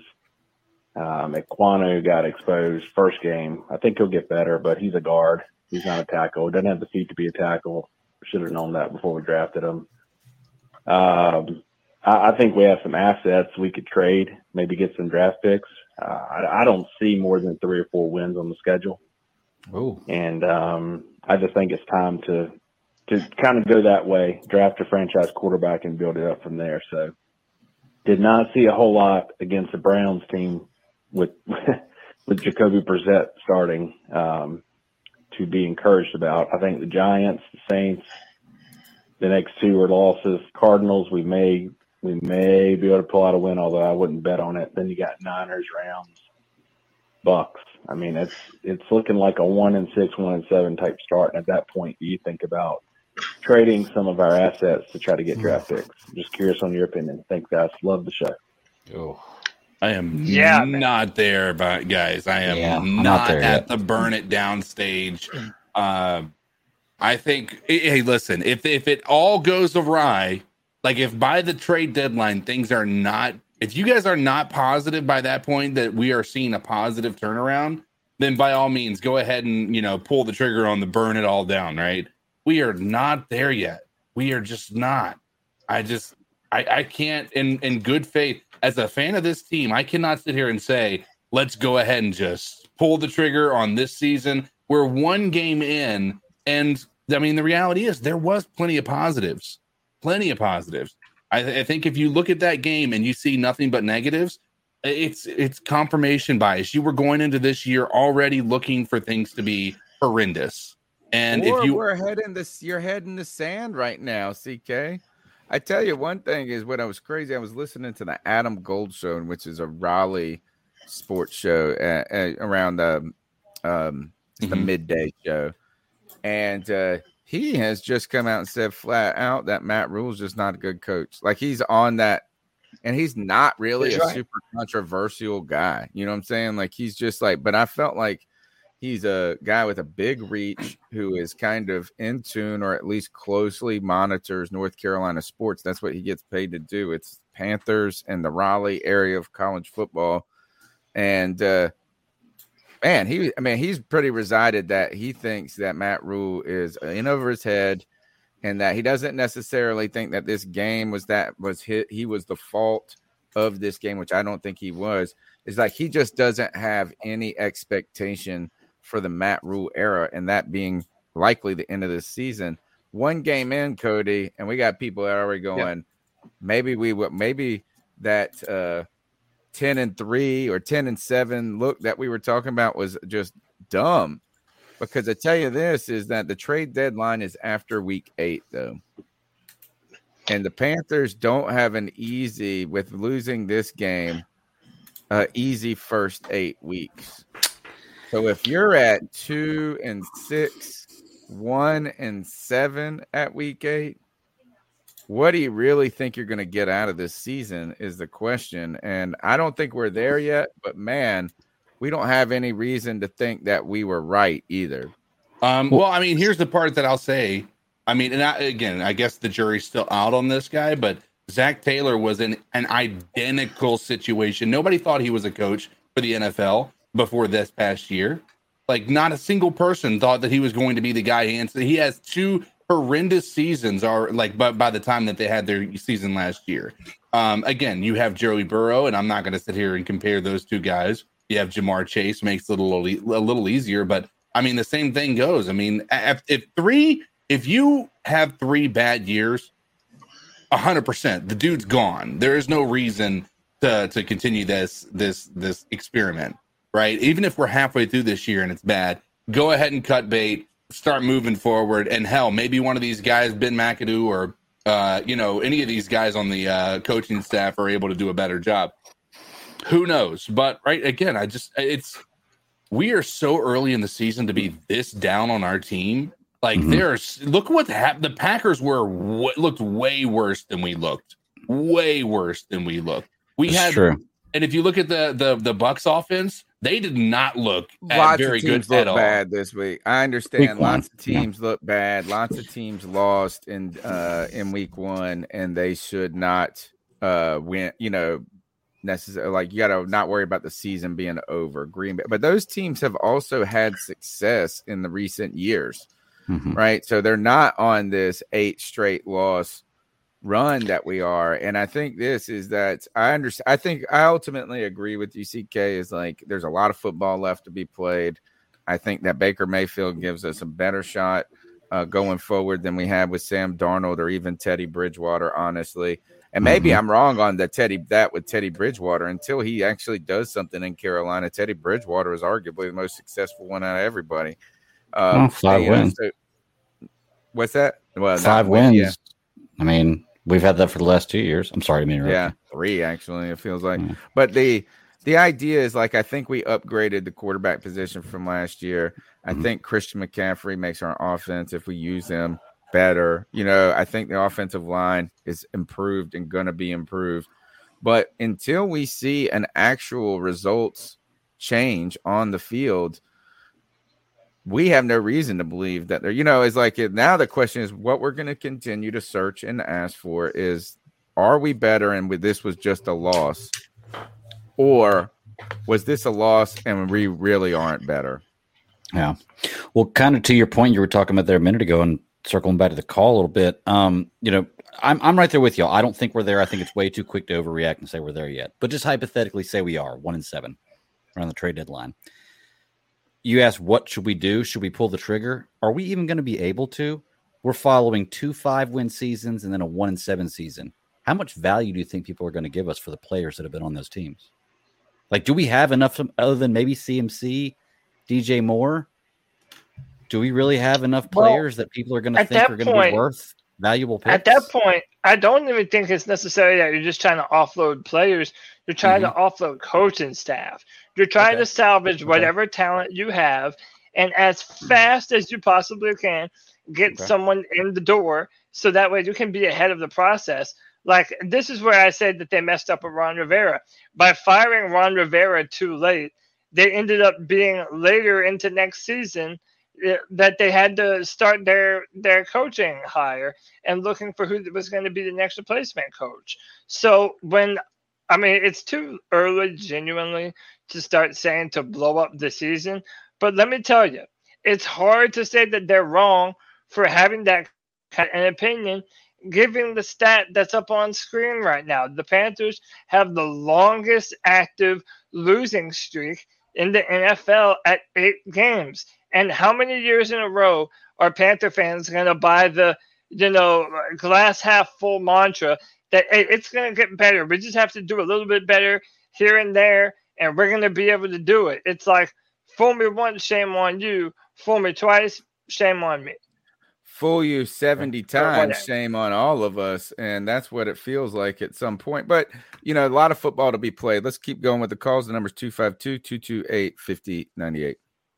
Hey, what's good, fellas? It's Corey calling in. Uh, I think it's been a minute since I called into the show. Uh, I didn't, I didn't get on the um, post game yesterday, so this would be my um, respective post game analysis. Next, next Monday morning quarterback, I guess you want to, whatever you want to call it, man. But um, I mean, I don't know. Uh, we we all saw it out there. It was not fun. It was not fun to watch at all um, up until the fourth quarter. And you know, I'm I'm not I don't I'm not in the camp. I don't give a shit about no missed call. I don't care about a, a rough and passer penalty. I don't care about a fake spike. Um, we played at like absolute dog shit for 75% of the game, and the Cleveland Browns, with Jacoby Brissett at quarterback, beat us like handily. Like Jacoby, I mean, Jacoby Brown, Jacoby Brissett. Like we should have never even been in the position to leave it up to a, a, a fake spike or whatever to, to to decide the game. Like we, it, it shouldn't even been to that point. And I'm not saying that like we're some great world beater team, but like to, for for us to like we're the same team we were last year, man. Like we're the same exact team we were last year is, is what it looks like. And I'm blaming coaching. Like I'm like, don't get me wrong, I'm putting ninety percent of the blame on the coaching. Like Matt Rhule got to go. McAdoo didn't show us shit. Like I, I, I didn't see not one aspect of the team yesterday that looked like they were out ready and like prepared to face this opponent that we knew we were going to face for the last two plus months. You know what I'm saying? And I'm not in the camp. Like I don't, I don't give a shit about Baker's fourth quarter performance. I don't care about the stats in the fourth quarter. He played bad, y'all. Like, and and I understand the offensive line looks shitty, and and and and Baker did all this before. Like he didn't do anything in the fourth quarter that made me feel like like somebody else couldn't do.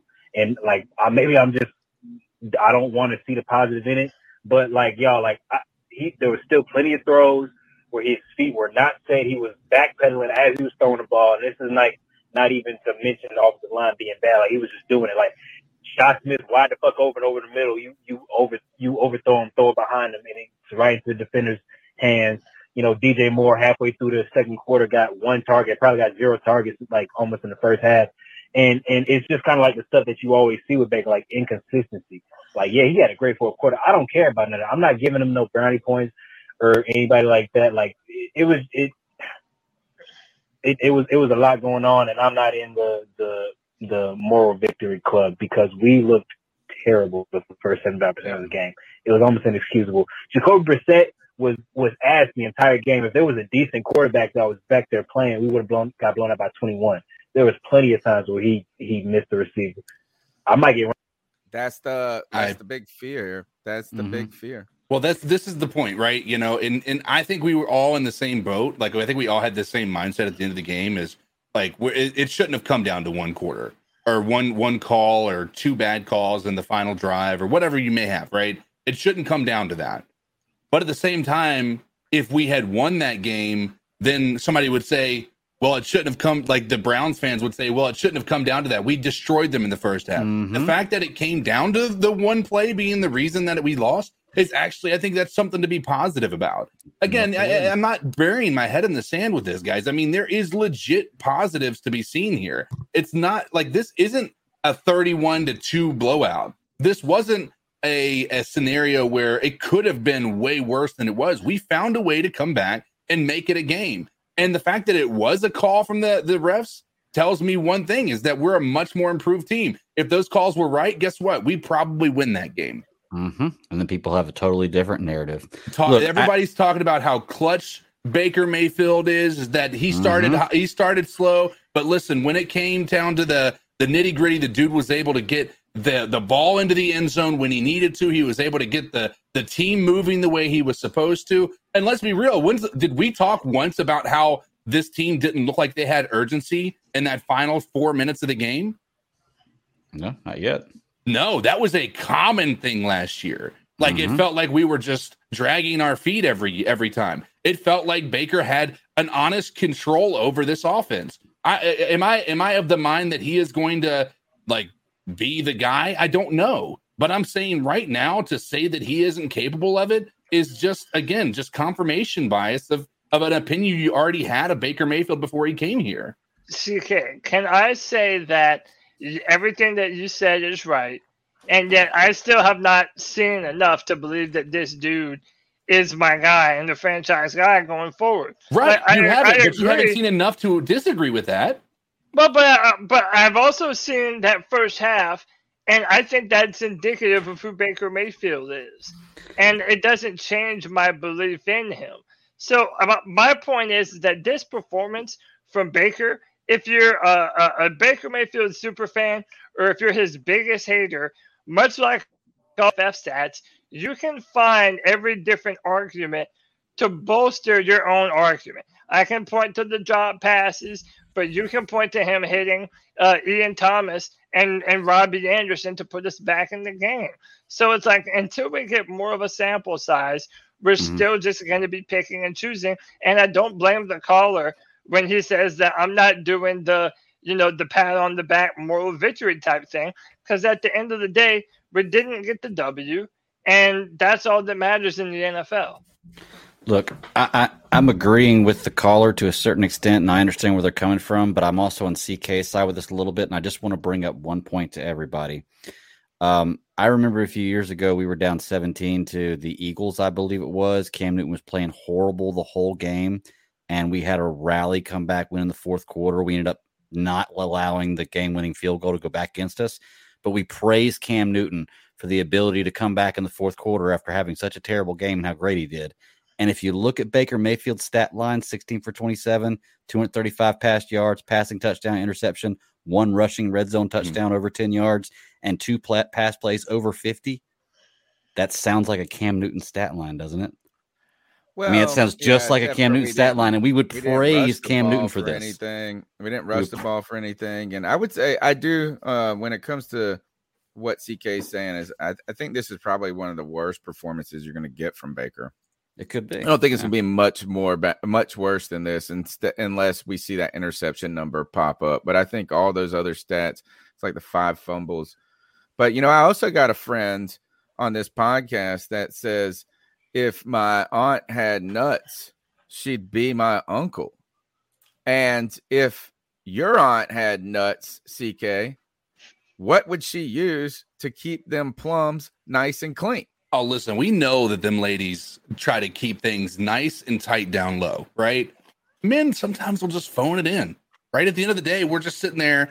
I don't know. Have you guys ever shaved and realized how much bigger you look afterwards?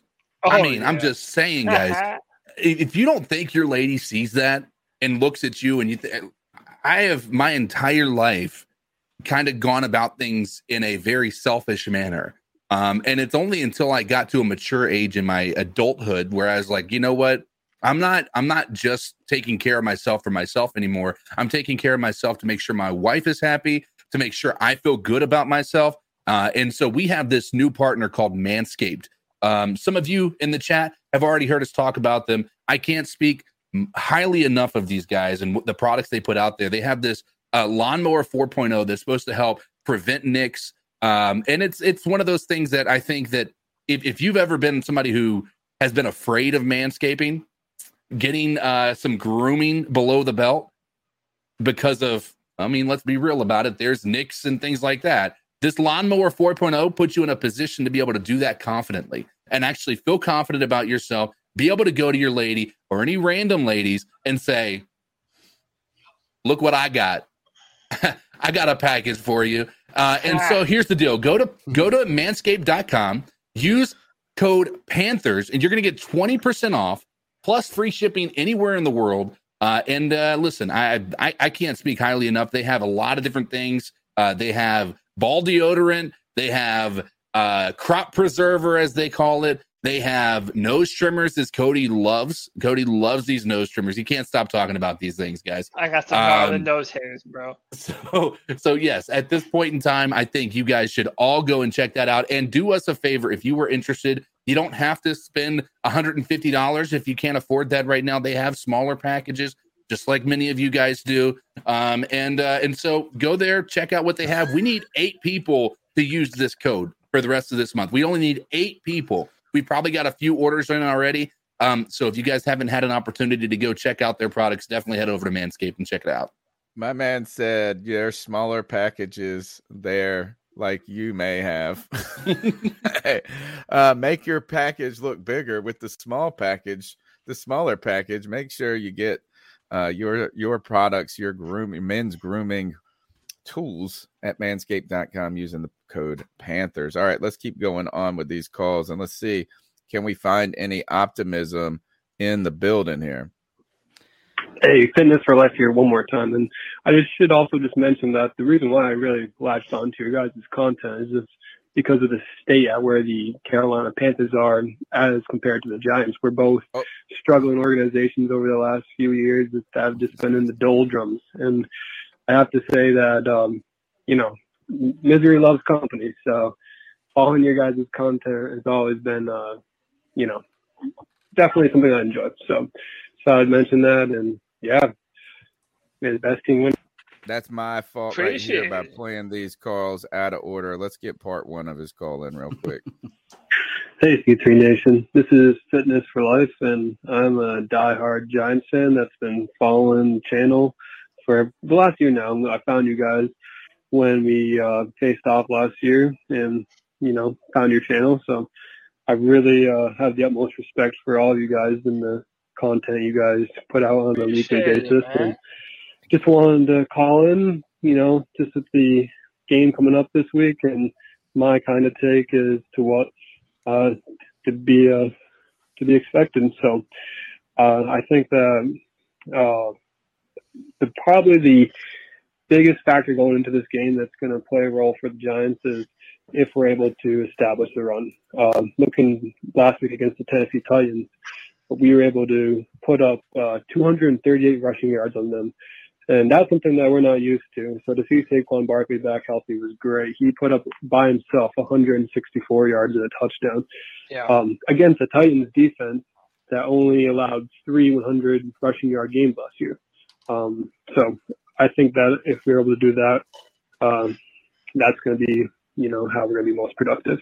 But uh, looking at you guys, I think that you're going to be able to take advantage of uh, our cornerback too, uh, Aaron Robinson. Uh, he's that's probably where our weakest is our cornerbacks, and I know you guys have some pretty flashy wide receivers and whatnot.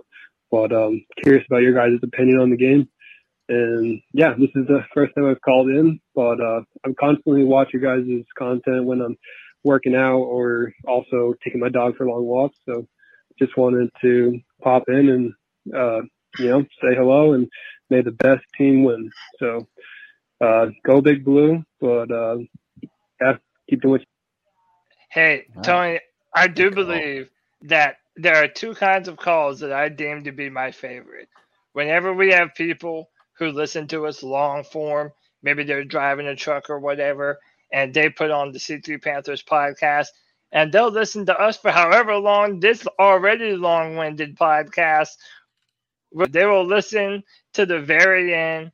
But I have to admit, I also love those when we hear from fans of other teams that came they maybe they checked us out during a post a post game show or during one of our preview matchups and they end up sticking around yo that's how you know your boys are doing something good on the c3 panthers podcast when we got fans from other teams that would still come back and hang out with us And that's even really in. cool and even call in. Right? Yeah, for sure. To be part of it, I think it shows you great about uh, football and what football can do.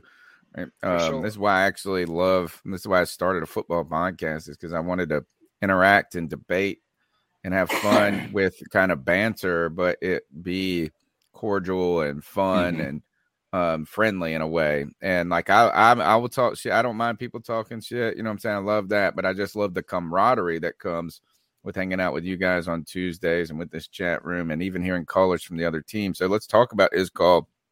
Thank you much so much for your contribution. The number is 252-228-5098. My first reaction when I was listening to his call was he said, I think if the Giants is what they're gonna have to do is uh, establish the run, is why would they not? Or why could they could they not at this point? It would be you know, you reference uh putting up those yards against a team who hasn't allowed rushing yards. Well, the Panthers have. So what would be is going to be the wildest is if the Carolina Panthers manufacture and find a way to stop the run.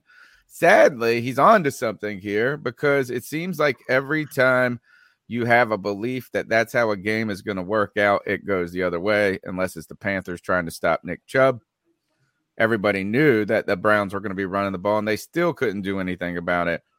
But you know, we've played historically teams with bad offensive lines, and we go, "Oh, this is the week we're going to get some pressure and get some sacks." We don't get jack against them. So, the run game, um, if you are the Giants, that is the going to be the centerpiece of your of your offensive game plan, particularly given how bad that Daniel Jones has looked. At least from what I've seen, just in the brief clips I saw from that game. I tried watching a little bit before we started the podcast. I'll go watch it closely before tomorrow night. Um, and you know, the Panthers have to find a way to just play cleaner, right? And what he said, maybe this is a good thing for our o- our more on Baker Mayfield passing yards, as he said that the weakness is the secondary uh, in that defense. It seems like maybe their linebackers are pretty good. I don't have to go and find some of that, but how can you not establish the run against the Carolina Panthers, guys? I mean, look, I was just like last year. You know me. When I get on on my on my hill, my hill to live on or die on, however you want to call it, dude, I really start to believe in some of these players. And one of the guys that I really started to believe in before the season started was Brandon Smith. And my God, I wish this guy was playing for us.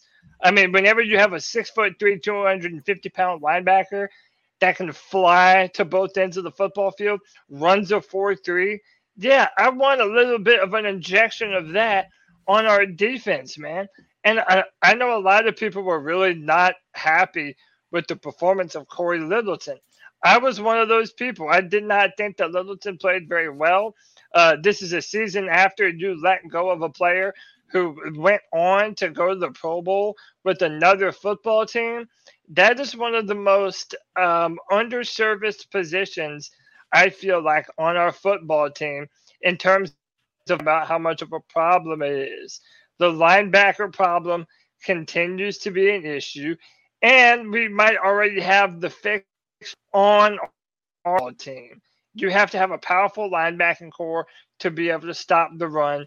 I think we have the guys to do it, but we just need to play better. And Phil Snow needs to, frankly, I think, uh, move away from this three, uh, three, three, five defense that we've almost become a joke for running at this point. Well, you know what? They praise you when it works, and they make fun of you when it doesn't. They we've constantly said Phil Snow was the best coach on this team, right? And that's what we said for the last three years. Now, I guess you could say Wilks. I think what we need to see now is that the the Carolina Panthers now sell out against the run. Two years ago, they had to sell out against the pass because they didn't have a secondary right? And that's why they ran like 20 defensive backs back there. Essentially, is like they would do like a. Remember they did the two, three, seven one time or something crazy. it was like that, and at the end of a game, and so I think it's this. Is I think it's time to have faith enough that you guys tell me that Jaycee Horn is so good. You tell uh, that everybody says that uh, Jeremy Chinn had was probably maybe the underrated player in this game and this uh, making plays you know, even though I didn't hear his name a lot.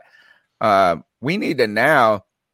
We paid these guys. You got Donte Jackson back there. You paid the secondary. You invested in the secondary. I think it's time to sell out against the run and have faith in your corners against Daniel Jones and make them beat you through the air. So that's what that, that's an important thing. And um, you know, it's just crazy that this is going to be such an important game for us going forward is that if this, I'm telling you, if we feel this way after a week one loss against the Cleveland Browns, imagine after that performance last year against this New York Giants team, and then going and laying an egg, them starting out 2 and 0 with a new coach, Saquon and Raju like stealing the show. Say that happens, and Christian McCaffrey is languishing, and the Panthers lose. That is going to be I don't know how we're going to come back onto this show and say hey, it ain't that bad. The number's 252 228 5098. Let's keep going. Hey guys, uh, this is Jedi Jor. Uh, I'm going to try to make this quick. Um, so, yesterday, uh, well, I guess Sunday, um, it was disappointing. Uh, I think I still had the Browns as loss on my win loss total this year. So I think I'm still at you know seven seven wins for the whole year. Um, you know the big test is probably going to come this Sunday against the Giants. Uh, it'll really show you know what direction this team is headed because you know if we lose to the Giants, then I don't think we're going to get a win till uh, Arizona. Uh, Arizona's like the really only bad team that we had. Um, we saw what the, what the Giants did against the Titans last week, and I think we can say the Titans are arguably better than what the Panthers are, um, and they will they will be playing at home. So, you know that's always a three point swing. So um, we shall see. Uh, it really comes down to if we can stop Saquon Barkley uh, from running all over us, and uh, even though Danny Dimes is not that great, I'm sure he's going to be better than what Brissett was last Sunday. So uh, we got to see how we handle that as well. Um, as far as you know, the state of the team, um, I don't know if it was you guys or another podcast I was listening to, but uh, what's really troubling is I think it's not only Rhule but also Fitterer. We focus so much on getting these guys who have traits and can play multiple positions and are fast. They have different attributes that we. It seems like we didn't like focus on getting guys who can actually ball, who can actually tackle. Tackling is a fundamental thing that you should learn from like Pop Warner. So it's I don't know. It's, it's frustrating. I've been a Panthers fan for years, so I'm not going to go anywhere. But uh, I don't really have high hopes. But um, I'm glad that we can all like talk together and have this therapy session because uh, otherwise it would be hard times as a Panthers fan. All right, guys. Yeah, this uh, Giants game is a make it or break it type game, sadly, and it shouldn't be like that in week two. Gotta wonder though. I'm less scared of Daniel Jones than I am uh, Jacoby Brissett, but Jacoby Brissett's yards uh, on prize picks is far lower, about 40 yards lower than Daniel Jones. So it's going to be an important one going forward. The Panthers are going to have to make some corrections, and those players are going to start making some tackles. Let's keep going to the next call. What's up, guys? This is Chase from Anderson, South Carolina. I think Oh, part of the problem this coach staff is the refusal to play players where they need to be. Ekwonu is is built uh, to be a, a guard, not an offensive tackle. He don't have the athletic ability, athleticism to be a tackle. He needs to play guard. If they switch him and Brady, like everybody says they need to, that left side is going to be solid. Uh, Brian Burns, I think he's he's too undersized to play four three defensive end. He's getting manhandled. He's getting pushed aside. Yes, he get he wins some matchups from time to time, but I think he'd be better utilized as a outside blitzing linebacker in a three four scheme. What you guys think about that? I, I can I answer a question here, Cody. I know you have some thoughts on this and a very strong opinion. I'm starting to go the other way a little bit because I watched a lot of that film back, and Icky didn't look bad in a lot of those plays against Myles, Myles Garrett. Right? Um, I think you can get a lot of positives from that, but the flip side to that, I think you put Brady over there, it's the exact same result. You're going against the monster in Myles Garrett. And the reason I now I'm not saying that it can't work that way. I'm just saying as a whole to look at this from the uh, high view of if you switched them, that outcome would have been different. I think that's just unfair. Uh, I think that you got to keep in mind Brady is uh, is very limited in his experience on this field as well. Like he's got some more experience than Icky, but I think you also got to keep in mind he probably is going to get those same lumps, if not, you know, work look, potentially look worse because I think they wanted to make Icky probably get a little bit more help. Um, and I think there is some truth to maybe, maybe Icky isn't to blame for some of that pressure. Um, you know, because there should have been a chip, but I still think there shouldn't need to be that extra help. Uh, but with a guy like Garrett, it's tough. It's a tough, it's a tough uphill battle, and we all knew this was coming. Um, so let's let's let's just like I said, I think the idea of switching them, I don't think it's impossible for Icky to be a good left tackle. I just think this was his first NFL game against potentially one of the best defensive def- defensive ends in the entire league, and he wasn't getting a tremendous amount of help until that second half. I mean, you know, for the most part, I agree with a lot of what you say, CK. Like when you're going up against Myles Garrett, you should expect some lumps and bruises. And while I can't sit here and guarantee you that Christensen would have done better, eh, I'm just of the opinion that he has more tools in his left tackle bag at this current moment than Ikem Ekwonu.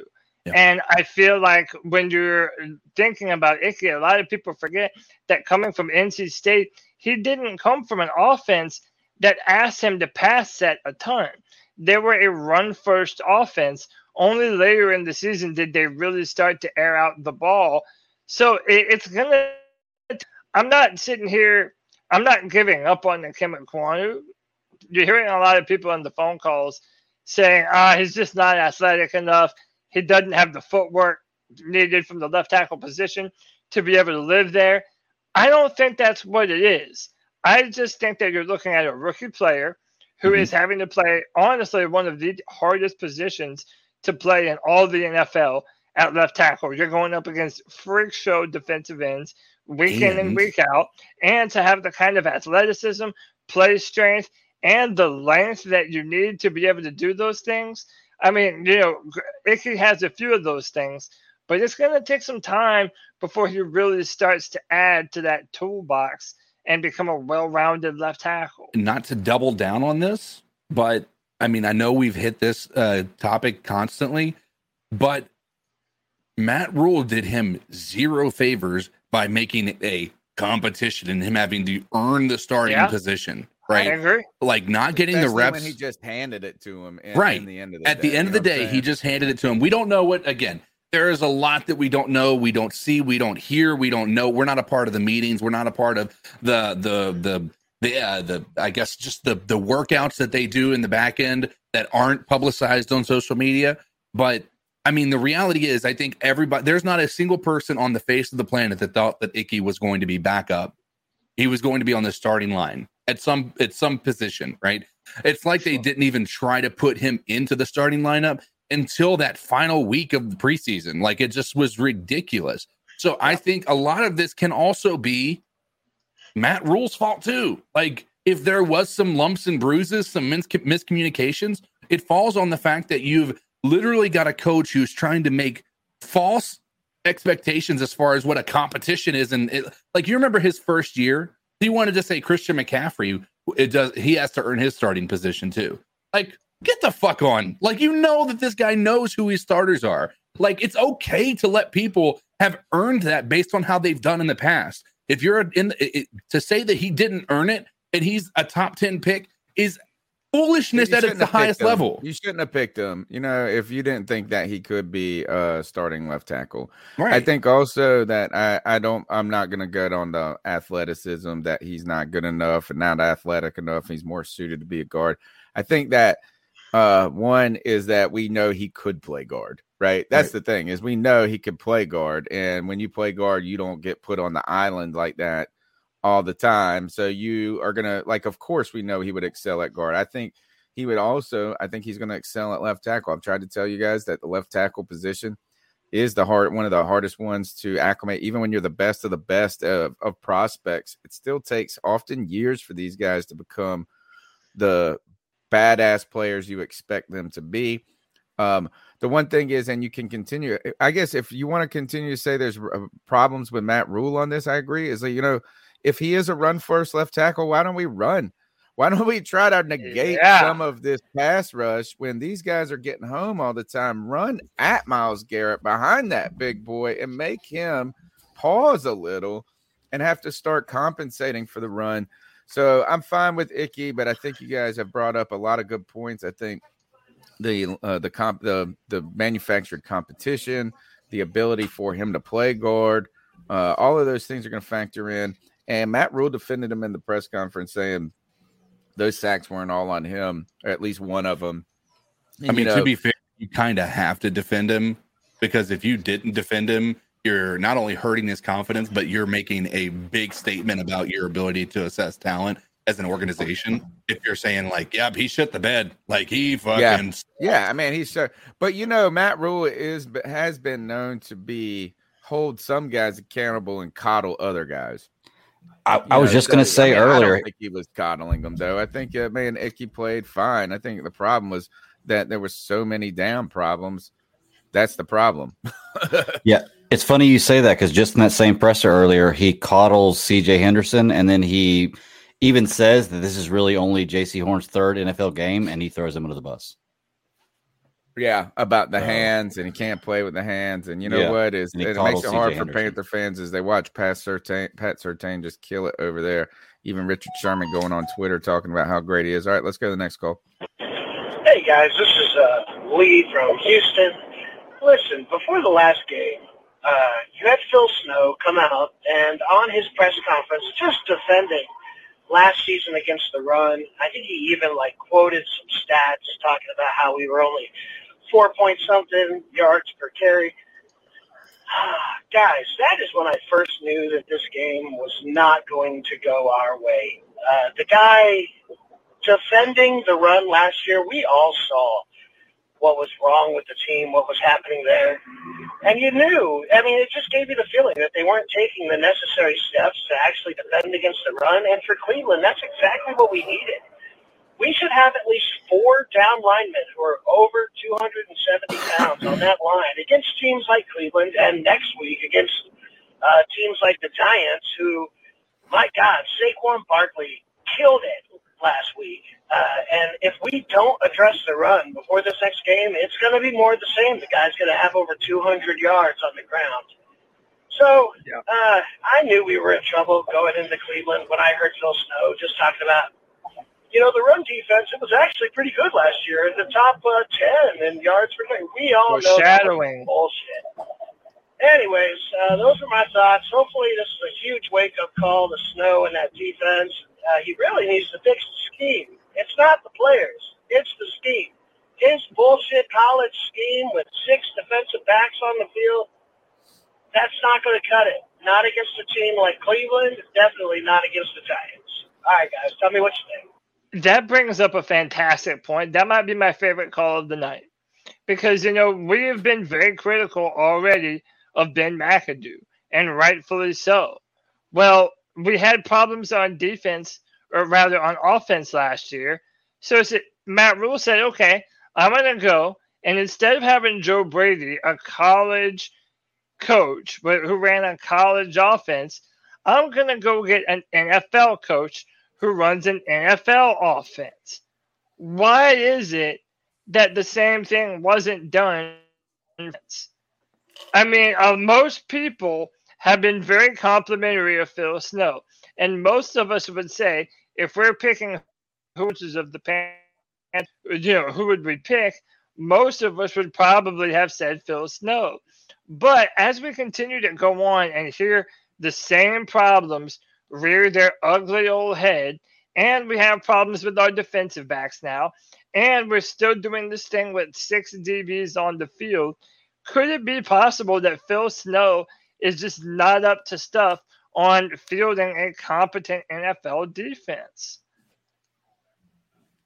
How long Great does point. he get to live on those last three years and just say, oh, okay, for three games, or the, uh, the last year for those first three games, when he was running everything on defense and we had a legendary defense that was at the time.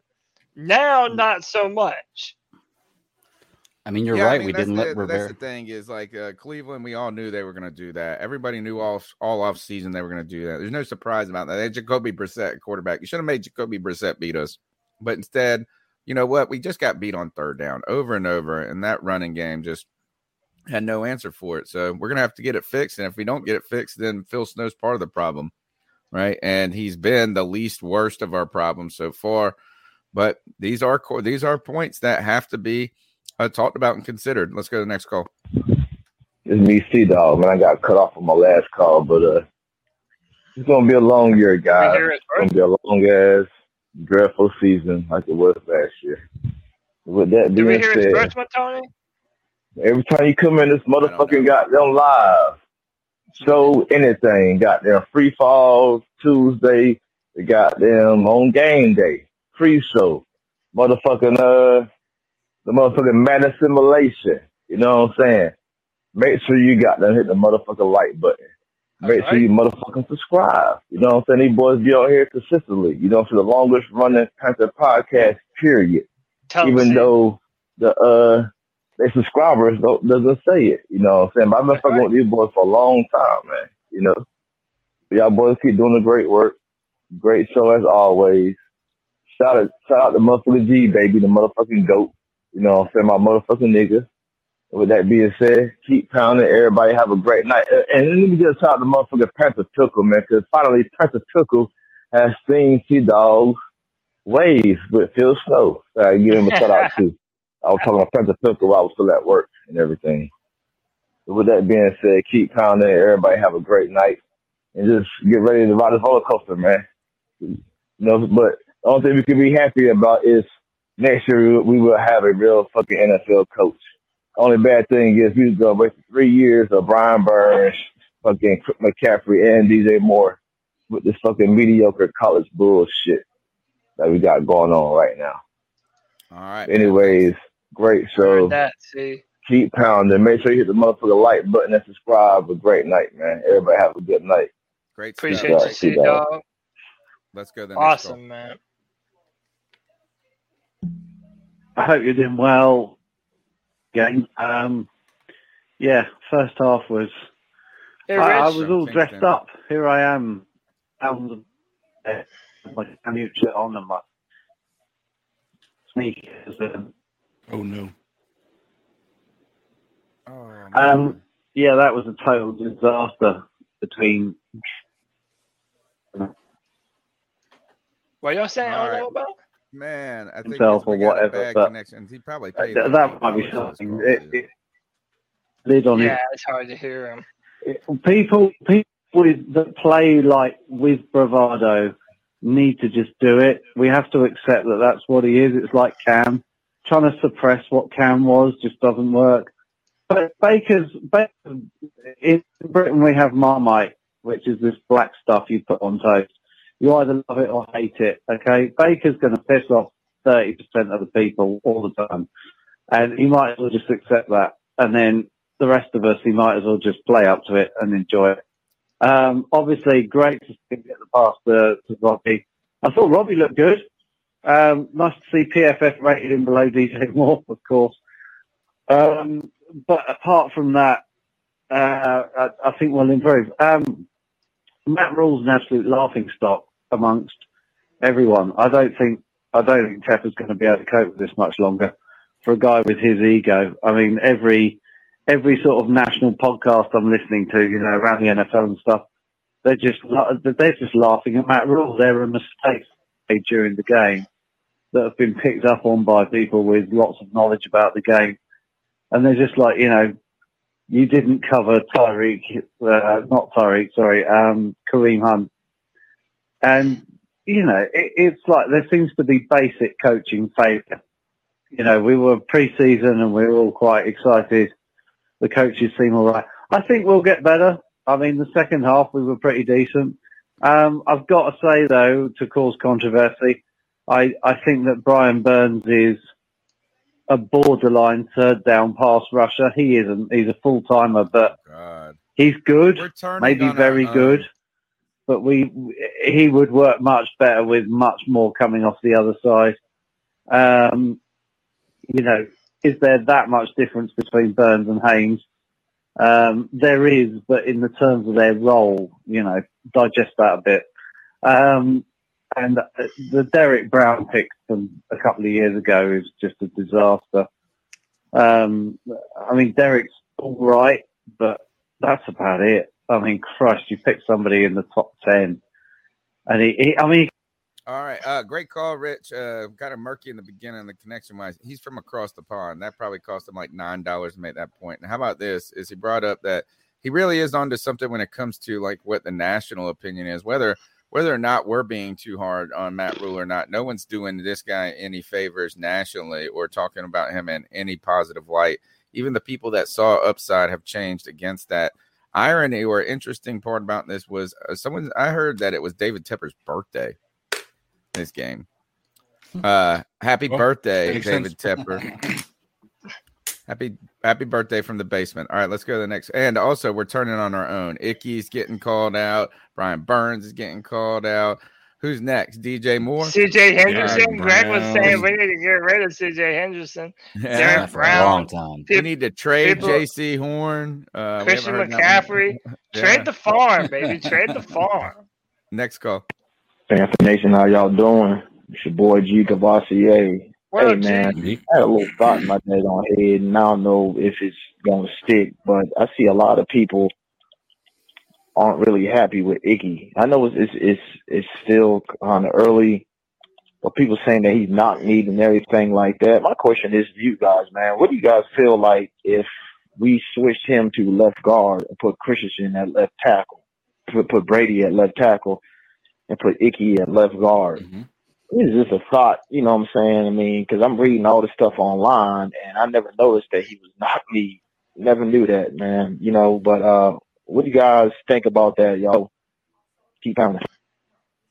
Uh, you know, we've talked a little bit about that. As I think it's uh, you know, it takes some time. Let's go on to the next call. Let's see this What up, guys? It's Nick. So, What up, Nick? at least the first, you know, three quarters for the most part kind of sucked. Baker kind of turned it on right before the half, but man, it was hard to watch. Why does he But sound the like thing a we got to chipmunk? constantly remind ourselves is this O line, not speed all the up. pieces that are there now were there last year. Okay, one of our major pieces is a rookie. I got caught. Yes, he was going against Myles Garrett, who was one of the best defensive ends in the league. Okay, so he's not going. You can't realistically expect him to perform like Rashawn Slater did. Okay, that was just. I'm not going to call it a fluke by any means, but Icky is not Rashawn. It's that simple. Okay. So we knew that there was going to be some continuity issues as far as with the O line. We also knew that we didn't really do much as far as our front seven is concerned on defense. If you don't do anything with the front seven, how do you expect anything to change with the run game?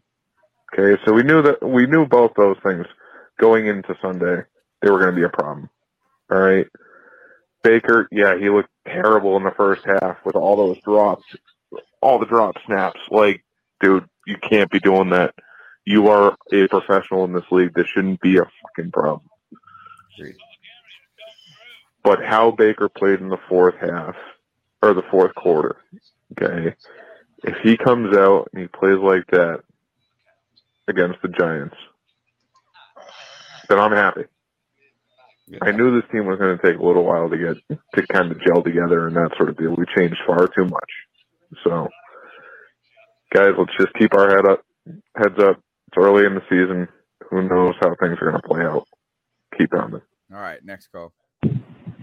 Yo, what's good, C3? Uh, tune in, listening to the show while I'm uh, in class working on some some vehicles, and felt like I call in, uh, share my opinion on on what transpired on Sunday because I, I, I see and feel like a lot of people are uh, down on the team for good reason.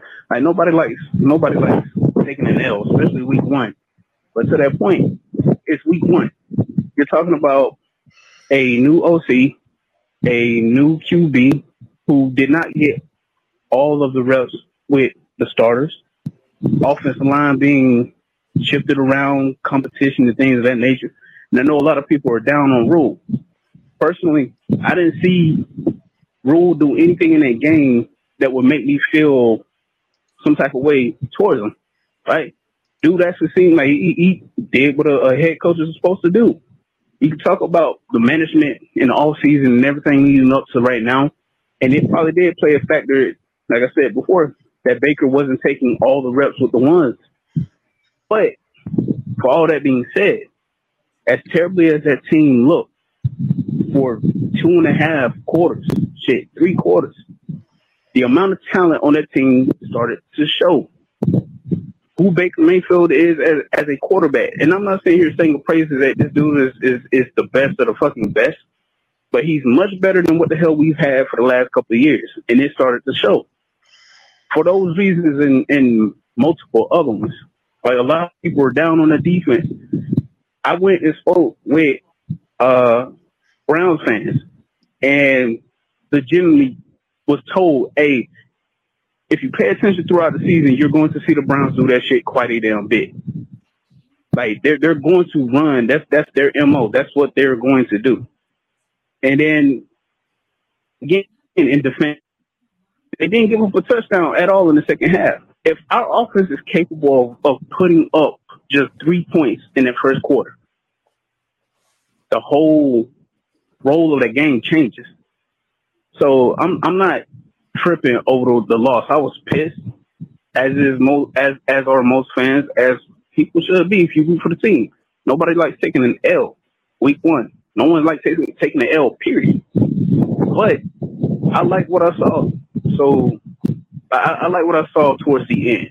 That they come out there with that same kind of fire, that same kind of grit for the remainder of the season. I promise you, this team is going to be hell for a lot of people, a lot of opponents.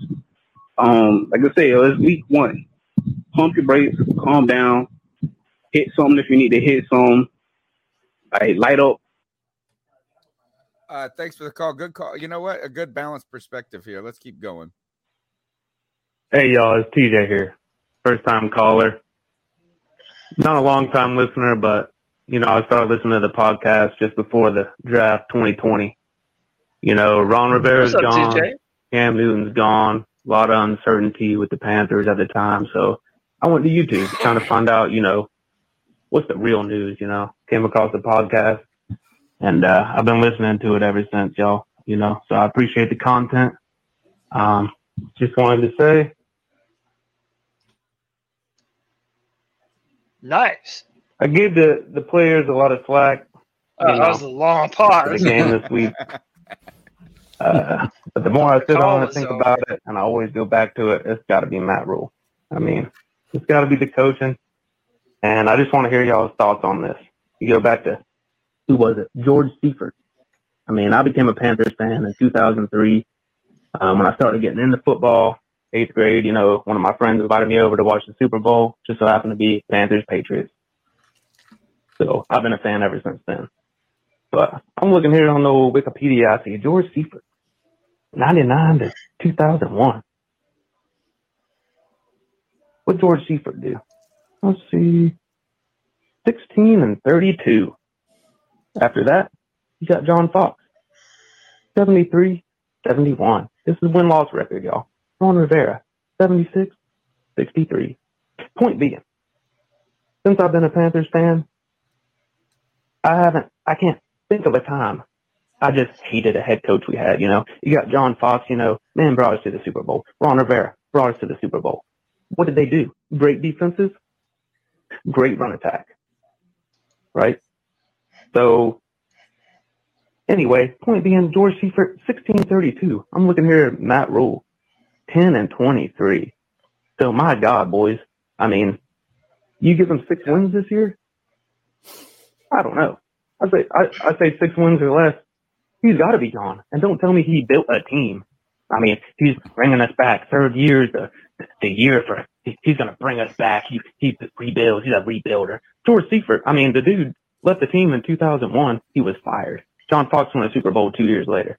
So I mean, if you're gonna, I mean, that, that's just what I'm going on, y'all. I mean, I know. Um, look, is Matt Rhule not? No one's happy with him right now. Ron Rivera, better coach than maybe we gave him credit for. At least made us competitive. Never got back to back wins. John Fox never got back to back wins. Both stacked together good defenses, like you talked about, strong running attacks. But let's not shit on George Seifert and his five Super Bowls with San Francisco, uh, with the expand with the crappy ass Panthers team. Uh, maybe he wasn't the end, but uh, Matt Rhule nowhere in that. Uh, he's got a lot. To Well, hang on before He's got a lot. before before you go to the next call, I, I do want to say I've no, I'm noticing a trend in Panther fans where it's like, you know, I've seen this song and dance before. like the same Cody. problems, the same problems are continuing to rear their head. So why should I continue to believe? Oh, that this year the Panthers are going to be the bell at the ball. I, I'm telling you, man. I, I I feel like after these past two seasons, where our expectations were sent to the moon, sky high, fans ain't down with the bullshit no more. We want results, and we don't want it a few weeks from now. We want them now.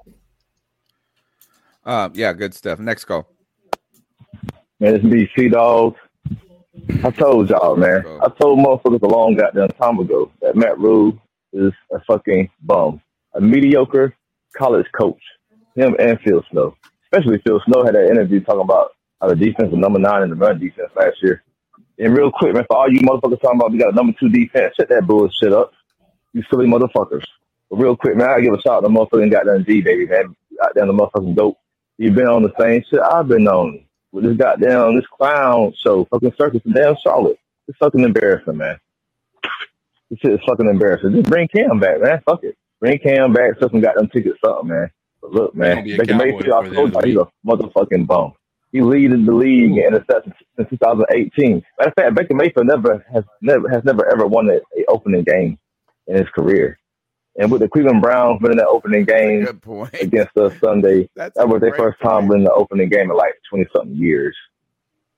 Just to put that in They perspective. got rid of Baker. Yeah, Myles Garrett didn't even fucking opener. practice all week, you know. I mean, this shit is just fucking terrible, man. Fucking terrible, man. Then even though the Falcons lost Sunday to the Saints, the Falcons probably gonna whoop our ass this year. we'll be lucky to get one game against the Falcons. You know what I'm saying? So nah, it's just it's just like it's gonna be, it's be a long ass goddamn year, man. I don't see Matt a little lose, more credit. especially if we lose next week to the Giants. We lost to the Giants last year, so I'll say Mike Rhule probably gonna be out there probably about goddamn week six. You out of here, man. Eventually. You know, but uh, shit. The best thing you can do is every game, make sure you got you some liquor, some weed, whatever you got there, whatever is your goddamn source of poison. You know what I'm saying? And get fucked up and enjoy this motherfucking roller coaster ride, man. Until it's over with. Well, we'll you know, all we'll maybe be Tepper messed has finally learned his fucking lesson and get a real fucking coach. Not do this dumbass shit. I can't believe you get this motherfucker all this fucking money. You know what I'm saying? All he does is get out coached every fucking game. Now, Tepper, how the fuck got that Christian McCaffrey only got 13 fucking carries? Like, what the fuck? Man, we got all these fucking running All backs, right, man, appreciate it, C Dog. He's a great listener to the show, great supporter, Mhm. like he always says. Smashes the thumbs thumbs up button, be a part of the conversation, show your like, uh, and by subscribing. Um, you know, I think this is what we'll what we'll talk about. I want you guys to think about as we listen to the next call is what is the number that gets through week eight through like what week and we let's just say week eight the trade deadline what is the record that we have that matt rhule is fired then all right let's go to the next call What's up, C3? This is Tim. Uh, I was just going to call and say that we've been let down again. Nothing new. Um, but I will say this. The resiliency that Baker Mayfield showed to bring his team back after all the dropped snaps, all the mistakes that were made, he bounced back. We did what we had to do to take the lead. And there's not much more you can do to that. They could have played a whole lot better, but it is what it is. Um, yeah, but I mean, Baker looks pretty good. Uh, the snaps, they got to clean that up. The batted balls, that's going to happen. He's five foot one, something like that. but yeah, Five one. I'm optimistic about what this season can hold. Um, love you guys. Show keep fucking pounding. Appreciate Hey, that that is a great call. Can I just point out real quick? That is something we said about Sam Darnold last year that we didn't like, and it's his problem is that he can't pull himself out of a slump when he comes in there. So that is, we should give. I feel like that's a good point. Baker should get a lot of when the credit for that. pressure was One side of on, when the pressure was on, Sam Darnold crumbled. Yeah, uh, Baker didn't. Baker didn't, but at the same time, Baker had Christian McCaffrey, and when Sam had Christian McCaffrey, he went three and zero to start the season. Fair point. yeah yeah um all right next call What's up? This is uh, Nostalgia Holic. Um, just calling in with my thoughts. Uh, I was at the game on Sunday, so I was a little bit too drunk and angry to uh, to call in for the post game show. Um, I, I mean, I think we had a real, real mixed bag on Sunday. Um, you know, Baker didn't start out very sharp. Uh, super confused with the Elflein start over Bozeman, and I don't know how much of the snapping troubles um, were on Pat. Definitely some of it was, was, was on Baker. Um, you know, getting getting passes knocked down at the line of scrimmage. I, you know, I think that's a function of his height. Um, but we, we settled in a little bit, and, and he definitely he definitely made some clean plays. Uh, McCaffrey having you know 14 total touches, only three or four rushes in the first half. Like Ben McAdoo might be smoking crack. Um, that was tough to watch. And the defense, while they did get gashed, they made made some stops when it counted. Um, you know, bad pass interference call, take away the pick. I don't know, just a super super mixed bag. Like overreaction Monday is a thing for sure. Uh, you know, don't don't get too high or too low, or or make you know jump, you know, huge jumps to conclusions after one week. You know, probably won't really know till week four or five. Um, but definitely, um, there should be some clarity on how good our defense can be and whether or not you know we can scheme to stop the run because Saquon's going to bring it. And if we were going to be hyper effective against the run, you would think that would have been against a team with a quarterback who's not a real threat, like it, like Jacoby just said. So we'll see. Uh, you know, mixed bag for sure. Uh, but what we do, we, uh, we we keep we keep pounding, and if it's not, you know, if the future isn't with this squad, you know, we're gonna we're about to tear the motherfucking thing down anyways. Uh, Yeah. So you know, mixed bag. my favorite call. Um, I'm still hopeful that we can turn it around, and the easiest path forward would be if this crew could get it turned around. All right. Amen. Uh, my favorite call of the night. Uh, let's keep going. It's me, C Dog. I hate to call it again, but Nope, we got us I out. we're gonna skip. We got. We're gonna have to put a limit on. We have a where we're trying to go to a one limit, uh, which I'm gonna have to get on, be go on to. But we appreciate the support. Let's go to the next call. Hey guys, Chuck from Elizabeth City, aka Carolina Sports Guy. Just calling back. It's the second part of that call, and I was making a comment, uh, a statement about it doesn't hurt as much to lose because we're used to it. And I, I guess what I'm saying is now these losses is, hey guys, calling early today. I guess this game's really settled in pretty well, and I'm kind of getting used to losing, guys. This is Chuck from Elizabeth City, aka Carolina Sports Guy. And I guess it comes down to really looking at that last drive we had the ball, we kicked the field goal. You know, you look at the clock, it's about a a minute and 24 seconds left. We got a first down on the 14. Now, this is where Matt Rhule and his coaching staff, it's called in-game coaching. It's not halftime adjustments, not being prepared before the game or talking about it after the game's over, what you should have done or didn't do. It's being in the heat of the moment. Looking, you know, we get all into the game and sometimes we uh, just like we had a situation where the refs kind of jogged us on two plays at the end for Cleveland, the Brian Burns roughing the passer, which was a joke. But what was even more is uh, Jacoby Brissett with a fake spike, which should have been a penalty. And the refs jogged us on that one. I mean, it definitely cost us a game, but it never would have come to that if it wasn't for in-game coaching. First and 10 from the 20, from the 14, or a minute 24 you know, they used their timeouts, but we did not execute 10 yards to get a first down on that drive. Touchdown would have been nice, but the field goal wins it, and of course, that's not guaranteed. But if you come up with play design, mind you, between Elflein and Mayfield, snap was boxed on one play. But we have to find a way, the coaching staff, I understand players execute. They have to come up with a plan to get 10 yards and get a first down inside that four yard line. We don't need the touchdown. Great if we get it. But by getting the first down, Cleveland's out of timeouts. We get a new set of downs. And we can run the clock all the way down if we don't get the touchdown. We can run it all the way down to the last play of the game and then kick a chip shot field goal. This here is the in-game coaching and Matt Rhule and his coaching staff fails, and that's why we have an eight-game losing streak we're not as bad as it looks, but we're miles away from having the quality players who can overcome this coaching staff.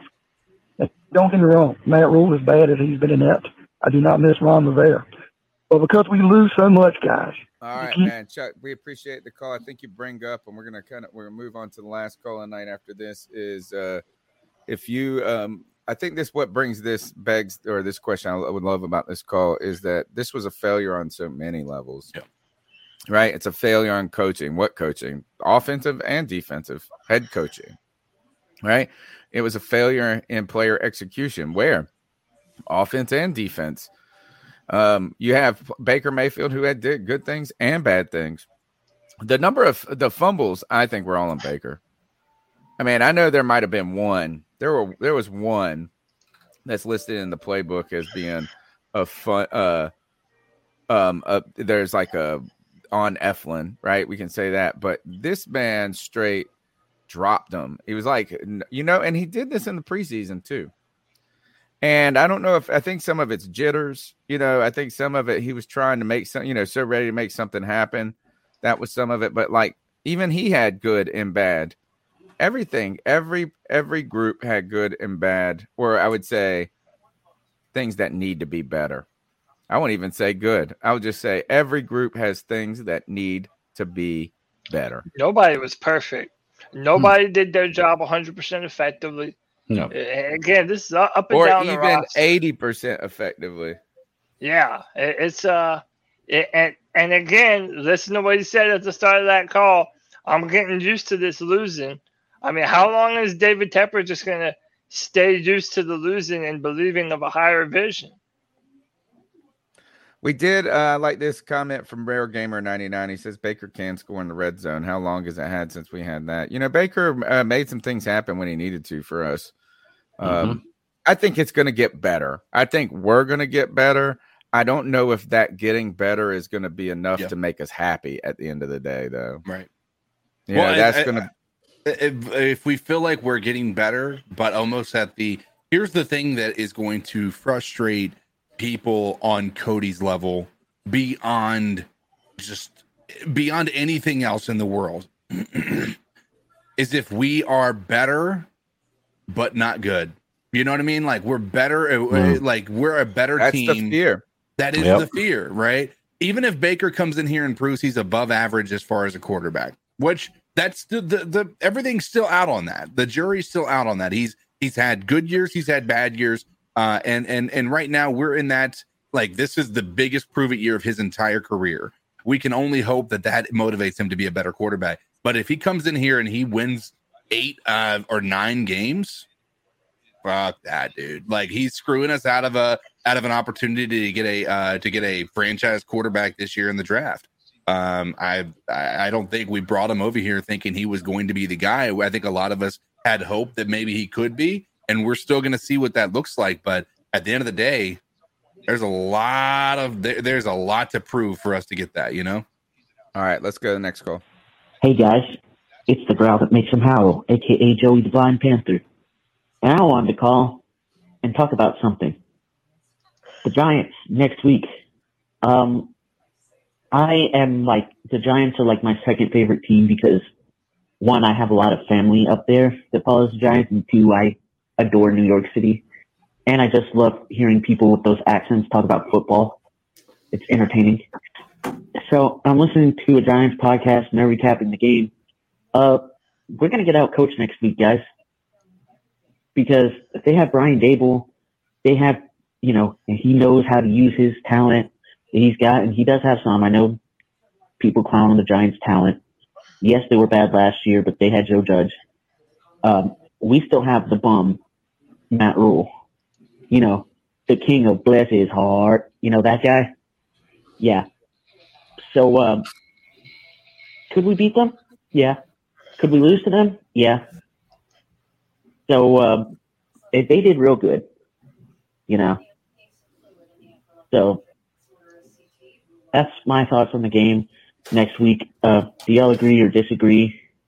And, uh, that's it, guys. Looking forward to next week. I do think we have something here, uh, with Baker Mayfield and company because when he turns it on, he can turn it on. You know, you saw what happened on Sunday. Anyway, guys. Wow! Wow! Wow!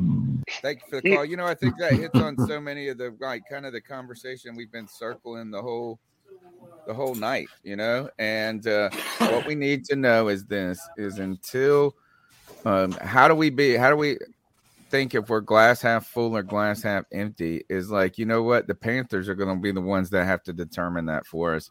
It is the cup is empty right now until they start putting some water in it for us. You know, I mean, at some point they got to give us something, right? Uh, instead of us trying to reason them through why we should be happier than we are, right? Or you know, so look, um, the Giants game means much more than it should. The Panthers need to go out there and prove that this was a game that good things happened in, that there were good things that can be gleaned and improvements made from last year to this year. And they need to, as someone said, uh, show us that it's not a microcosm of last season, you know? And right now, the Panthers have really changed very little over the entire time that Matt Rhule has been here. They're kind of about the same team that they've been, and one that is not very formidable at this point. I want to thank everybody, first of all, if that's in the chat room, who is a C3 super fan, can be a part of that by joining. You just look for the join button um, on YouTube. If you're on iPhone, sometimes you got to alter it by going into the browser and getting out of the mobile version. Uh, because YouTube and, or Google and I've, and Apple are always fighting in the background. I'm pretty sure that's why that exists in that component in that capacity but you can join for $1.99 a month and uh, support and show uh, your support of the show. You can support the show by smashing the thumbs up button, like G- uh, like Sea Dog says. That is free. You can call into the show at 252 228 5098. We got a ton of more content coming to you guys throughout the week. Last week, we made our picks, Greg. Um, I know this is the whole the whole squad went over on the Carolina Panthers. Yep. Um, uh, what was the what were the results of our picks last week? If we were over there, I picked. Uh, I probably I think I picked against Tampa like an idiot. You picked North. Yep, you picked against Tampa, and so did I. So we're 0 2 right there. and I know I got the uh the Fal- the Saints pick right. So uh, I'm uh one and two. You're one and two. Cody is one. uh, excuse me, two and one. CK's two and one, and I'm one and three. How are you me, one and three? I'm one and one and two. Excuse me. Yeah, we're both one and two. All right, so we got to make up. So some I'm in the ground lead? Yeah, me and you. You guys are tied. You're up one game. Oh, excuse right me. now, I'm oh, we I'm were 0 and idiots, three. and we excuse me. tried to pick. I'm 0 and three. Oh. I picked I picked Atlanta over New Orleans. Oh shit! Yeah, So that's I'm right. 0 You did. I was sitting there. I was like, "There's no way me and Tony are tied because we had You almost Wow. like a genius, bro. You almost like a genius. We'll Atlanta put you guys. way Look, to we're gonna put bro. we're gonna put the podcast in the order. Yeah, I Oh, like shit. that. I like that. Hey, on top, number one, baby. Let's go. We're on that Um, hill. All right, you guys are the winners. You guys, uh, Pa- Panthers at New York Giants. Must win game, Cody Lashney. Do the Panthers go and pull it out right now? Two and a half point underdogs, I believe. Underdogs to the fucking Giants? Are you kidding me? Sorry. Hey. I'm- Anyway. Um, look, people are gonna get really upset, but from now on, I'm just calling them like I see them. Uh, I'm saying 27-23 New York Giants. Okay. Um, all Sorry. right. Uh, Cody's going Giants. CK. Um, I'm going uh the Panthers, but I'm gonna go 21-20 because Gano misses an extra point. Ooh. Oh, Uh, I'm going Panthers on the road in a must-win game. Uh, right now, I have no reason necessarily to pick them to win, other than I want them to win. I think we could have won that game, and I think the Panthers and Baker Mayfield and that offense gets better. I don't know if the defense gets better, but if the defense doesn't learn from last week, they need to sell out and stop the run at all costs. This is a must-win game for the Panthers. I think the Panthers go on the road and actually have a somewhat decisive win at, let's say, 27 17 Carolina Panthers. And you know, I'm just gonna make. Well, I'm not gonna make it four four because I guess Cody didn't go with uh, Carolina. I'm gonna go with Carolina as well. Uh, and I'm gonna go. I'm actually gonna go kind of j- just like this week. I think it's gonna be uh, very similar to this week's score because I think we're playing a very similar team. Not strong quarterback play, very strong running back play. So let's just go with 26-24 Carolina. I needed to make up a game against Cody. We all uh CK could come out ahead in that. Like that's the way he could stay on pace. I tell you this, if the Panthers don't win this game, I'm not picking the Panthers to win until they win a game. Kind of like I'm gumming on the Don't Cody. Hill at that point is like uh they're gonna have to show me that I should pick them because this is the last we need to win pick I'm gonna make. All right, who we got next? Uh, and the line 35-21? is two, two and a half uh, for the Carolina Panthers. They're two and a half point dogs. Week two schedule. Let's see who else is up. Um, we've got. Where the hell is everybody? Chargers, Patriots, Steelers, Panthers, Giants, Jets, Browns, Dolphins, Ravens, Bucks, Commanders, Bucks, Commanders. Falcons, Rams. Falcons on the road with the Rams after a loss. Uh, I will start us off with this. Give me the Rams. All right. Yeah, I say Rams gonna bounce back. W. You never bet on the Falcons. I'm taking the Rams. Yeah, I'm going Rams as well. Four for four. Yeah, and we also got Bucks at Saints. Um, I think the Bucks offense Is look, it Bucks is at that- Saints or Bucks at Commanders? I thought you said Commanders a second ago.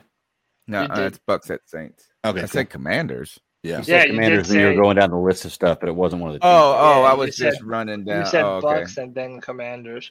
Um, I as much as I hate to say it, man, I kind of, I kind of think New Orleans pulls off the upset. And by the Starting way, New Orleans, 2 and oh. New Orleans has a good track record uh, against the Bucks. Yeah, so, they do. Uh, yeah, I'm, uh, I'm taking New Orleans. Well, they yeah, the New Orleans uh, beat the Green Bay Packers in their opener last year, and they beat the Tampa Bay Buccaneers in their opener the year before. Tampa Bay Buccaneers. Look, I watched Tom Brady still can sling it. He didn't have great numbers necessarily, but he still got it. Uh, all of that hype is over. How did we? How did I even for a second doubt him them against the the Cowboys? I want the Bucks here. Nice. Um, I'm good. going. I'm going Saints. Did you see how bad that offensive line played with the injuries they had? Tom Brady got knocked down a lot more than I would have expected him to. Um, he's not going to have Godwin. Julio Jones was okay, but he wasn't an it factor in that uh, in that game. Um, it was very underwhelming, which Tom Brady tends to be the first game of the season anyway. So I hesitate to put you know to put the Saints above him, but I think the Saints coming off of a pretty major comeback. I don't want to do this, but I think the Saints pull it out. All right. Um, look, look, we got a couple of late night warrior calls right here. Let's power get my pick? quick. Hey, Oh, guys. you- I thought you made it. Sorry. no, I was just I was gonna say the the uh, the Bucks over the Saints on this one simply because you, I, you know we Jameis Winston threw for 269 mm-hmm. yards and two touchdowns last week, almost all in the fourth quarter, and he won, and people praise him for it. The exact same thing almost Baker Mayfield did, and people want to give him hell for it. So for the same reason, I'm just gonna say they started slow. They're playing against a better defense with Tampa Bay, so I think Tampa Bay doesn't let them explode at the end. like it. It's the growl that makes him howl, aka Joey the Blind Panther. And I wanted to call and talk about something. The Giants next week. Oh, Um, heard this call, right? No, yeah, I said two more. I'm a fan of Baker from Texas, and I'll tell you one thing: it wasn't him that let the Panthers down against the Browns. It was the defense and a bullshit call from the officials. But it also goes down to the point of I was a college quarterback. This, this, this, and they.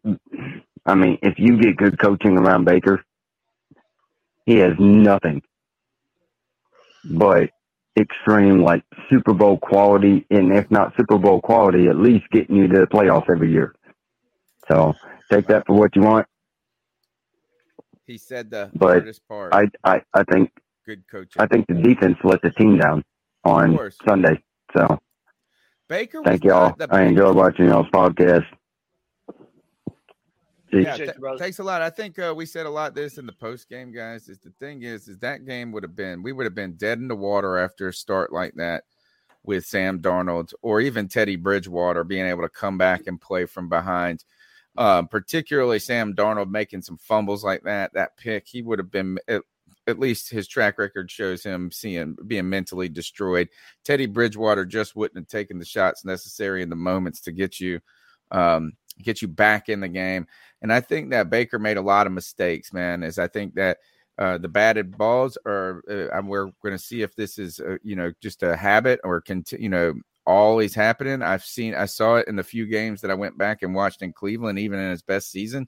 So that was something that exists in his game. The fumbles, though, fumbles, fumbles, fumbles. But we got to love this is, but Baker Mayfield went over there and got mad, got angry, and got us back in the game. Um, so look, I expect Baker Mayfield to have better performances going forward. Let's go to the next call. Hey, what's up? It's Ty calling back. Hey, I'm gonna say something about Baker. Here's the thing about that guy.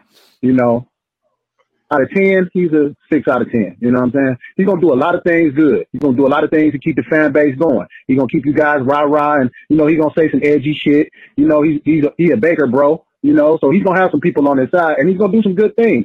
But at the end of the day, when it come down to that fourth quarter or it come down to that critical play, he don't never show up. You know what I'm saying? And he does those cardiac interceptions. You know what I'm saying? At the wrong, absolute wrong, inopportune time, gonna throw a cardiac interception.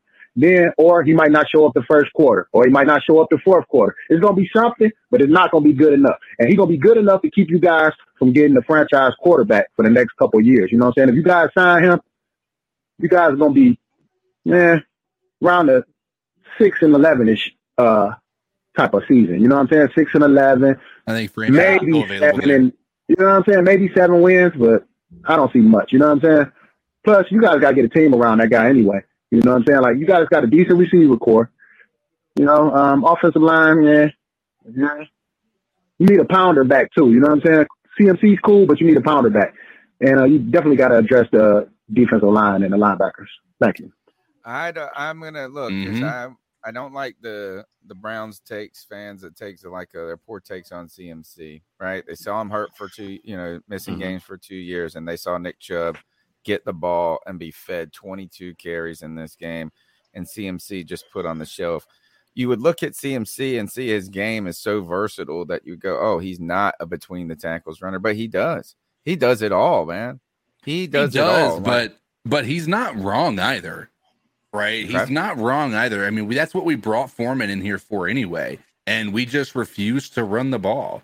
Um, you know, that's the biggest problem right now. Is I mean, that is probably one of the better calls of the night um, because I think it is an even killed approach, um, and I, I don't think it's an emotional thought process. I think he's coming here with a a direct path to why he believes to what he believes um, and and I think that that's that's fair. He also pointed out our flaws, uh, which anybody watching that game would have seen, which is our defensive line got no pressure without a blitz, um, and our linebacking corps is leaving a lot to be desired. Um, that's that's really the bottom line. Uh, I think six and eleven gets us one of those franchise quarterbacks this year. By the way, personally.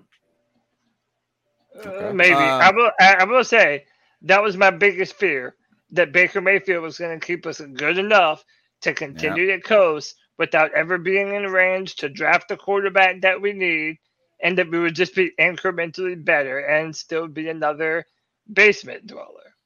So yeah, that is my fear. Fantastic stuff. You you've been listening to the C3 Panthers podcast, the longest running Panthers podcast on the internet, live every Tuesday night, 9 p.m. until right until, and we keep going. Not only the longest running Panthers podcast, but the longest Panthers podcast.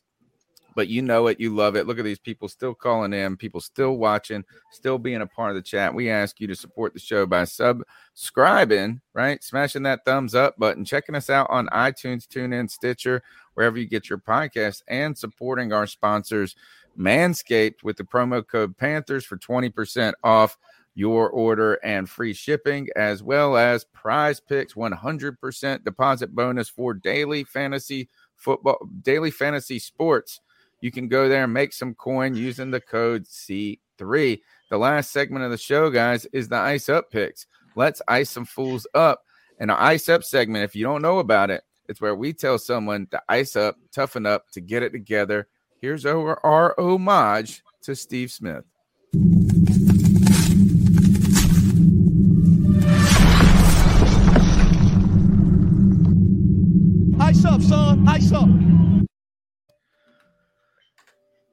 All right. Um, I'm gonna go first. It- It's kind of uh one um it's a dual pick, it's a dual ice up pick, and it comes from the Friday or from the Sunday night, Monday night football game when it comes to maybe it's a trifecta pick, all about the same things. Um, the Denver Broncos go to Seattle son and, of a bitch. and and lose. And they straight lose. Uh, I'm mad at Russell Wilson for not getting two t- passing touchdowns and losing the prize pick that should have won me uh, for one in this game. Uh, you got to ice up Russell Wilson and this head coach in his debut as they let the clock count down and tried to with three timeouts. They had like all their timeouts. It looked like they didn't call timeout. Peyton Manning is over there on the simulcast going, What the hell are you guys doing? What the hell are you guys doing? They end up kicking a 63 yard field or try, attempting a 63 or 64 yard field goal. Um, and it was fourth and five, and you pay a guy $230 million. You trade these draft picks and you don't put the ball in his hands. You are terrible clock management at the same time. You should have gone for it on fourth down. You should have ta- called a timeout and talked about it. It's not like giving them the ball back, even if you kicked it, was going to be that much of a fear at that point. You should have had more faith in Russell Wilson. And you know what? So I'm going to ice up that uh, coach, but I'm also going to ice up Russell Wilson. He should have called the damn timeout. He should have said, you know what? I've been in this league doing this longer than you have, sir. Let me come over here. I'll be here when you're not. So uh, ice up to that, and uh, this is kind of emblematic of it. I just want to say, uh, I don't know. This is just like, hey, man, when you celebrate, you celebrate, uh, and um, the I don't even know who this is grabbing Godwin, Goodwin, Godwin's butt, man. But this is a good hefty squeeze right here of this. And he was saying this is that Broncos uh one last minute fourth down call and uh the inability to call a timeout was straight cheeks. That's what he's saying right there. So to you, Russell Russell Wilson gets it first. He should have been the one I think that called the timeout and said, "Hey, let's let's really talk about this. What the hell are we doing? Let's go for it. Fourth and five. Ice up, Russell Wilson. Ice up, ice up. So um, mine is, is to uh, always know that you have cameras on you at all times, Mm-hmm. um, especially at an airport.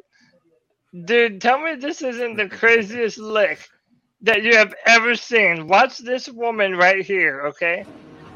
So this man, he's at the baggage check. His headset falls onto the conveyor belt. Chick grabs him, picks him up, deuces. Wow. I'm fucking out of here. This dude's looking around trying to find. Dude, how cold is that? She had not. Wow. She didn't have a second thought about taking this poor bastard's headset. Grabs it, picks it up. Can I can I g- point out one thing? It's got to be fake. So people were saying that in the in the comments. It was never verified though. I Like, also not- heard that it could have been his wife, and she saw him drop his headphones And just like- messing with him. right, or just picked him up, not thinking he was gonna freak out. But Dude, Why would now they that be, I didn't why would they be of like video, that, Why would they be videotaping that right there though? Like It's true. What's the point of having Yeah, your maybe. camera out in that moment? Like Oh. there's no logic to that whatsoever. Good point. I, I will say that I chose this over a much nastier ice up pick. so may, may, maybe this is uh fake, but uh, but the thing is that it doesn't surprise me in today's world that someone would be so brazen about doing something like this. So uh, yeah, it's pretty messed up. Uh, so to those people who are just constantly looking to get a leg up on someone, you're on camera, stupid. Ice up. All right. So since uh, Tony had taken my uh, one about the timeout in the uh, final uh, minute and a half, by the way, they had four minutes on the clock when they got the ball back, and they didn't even get within sixty yards of the of the field goal before they had to kick the field goal. Like they they drained three and a half minutes off the clock, and and they didn't even move like forty yards down the field. Like it's insane. Anyway, um, so I'm sure you guys all remember the Super Bowl where just give it to Marshawn, just give it to Marshawn, Mm-hmm. and Russell Wilson throws an interception. Mm-hmm. Well, on Monday Night Football, they decided to give it to their running back on the goal line twice, Mm-hmm. and he fumbled, and it was recovered by the Seahawks twice on the goal line. I just gotta say, like the irony is fucking hysterical. That on top of the fact that the the Falcons continue to find a way to blow fourth quarter leads. Like the list of fourth quarter leads that the, the Falcons have blown over the past three, four, or five years is hysterical. Like hysterical. How bad that is. Man, Um, it's got to be like thirty-three to three. so, so the ironic endings like that, um, I have to say, ice up, son. Right on ice up. Greg, what you got for us? Mine's really simple, man. Really low hanging fruit. Brad Rogers, the head referee at the Carolina game. I'm pretty sure that was his name. Yeah. Uh, look, dude, we, we talked about it at the beginning of the, end of the show. Like you, there's only two explanations to why you got that wrong, especially when your definition of why you didn't call it was the exact definition of why it's a penalty. It, you're either being told not to call it or you just don't know the rules. Roger Goodell sent a text the other day. I'll give me half the money they're doing right there, and I promise you, I'll I'll do it and, and learn the rules when, whenever I referee. So I think it's absolutely ridiculous that on this level that you know we touched on earlier, we have part time referees in this billion dollar corporation, and it's it's really kind of. um, I know I'm reacting to this because it just happened to me, and it happens to people all the time. But I feel like this ruins the game. And I feel like it really, really does. This is where they need an orange flag. The NFL needs to be able to intercede. They need to have a. They need to have an a referee that's watching In from New. York or from New York that's just watching that has a direct feed that can like say one second. We're not going to do this a lot. You know, Mhm. where don't do this unless there's an egregious misreading of the rules. But like Mhm. we should there should you know what I mean is you already slow the game down a ton with commercials and this Yeah. and that. If you do this once every seven or eight games, or you do it four or five times a year, where you where you, all of a sudden there's a oh New York's called, we're going to review this play, and it could be anything. They should do that. Well, the thing mm-hmm. that's interesting to me is I think the reason they didn't want to do that is they're they don't want to slow down the game. But my thought is like it's all about money with them, right? You've added an extra game already to the slate. That's expanding the season. That's not slowing down the game. I mean, that's not fast speeding up the game. That's slowing it down a little bit by adding the 17th game, right? So, if anything, by doing it that way, you're getting an extra commercial break in potentially at least once a game, maybe. Uh, you know, I think the biggest thing is it's got to be it's got to be like if it's in the fourth quarter, right? Fourth yeah, there's got to be rules for it. you it. have Yeah. like if it changes the outcome of a game, it needs to be able to be reviewed, and I Mm-hmm. think that is uh, that is a that should be discussed. Mm-hmm. Um, that way, it doesn't slow down the game to where every other call is getting reviewed because that would get fucking annoying. But I mean, if it's that final two drives and it's a game like it is a, a, a drive that is impactful to the outcome of that game very clearly, then fucking go ahead. They need to that- just write it. Yeah, they need to just write it into the rules as something egregious, Mm-hmm. like an egregious mistake by the official. Like, is that no? It's like we're not gonna like, oh, that spot wasn't right by an inch or something like that. But like when they have a call, and I guess maybe the fear is this is that if they don't make a call, then you don't want them to like throw the Right. flag. It Well, would just have make to it so it can- only be.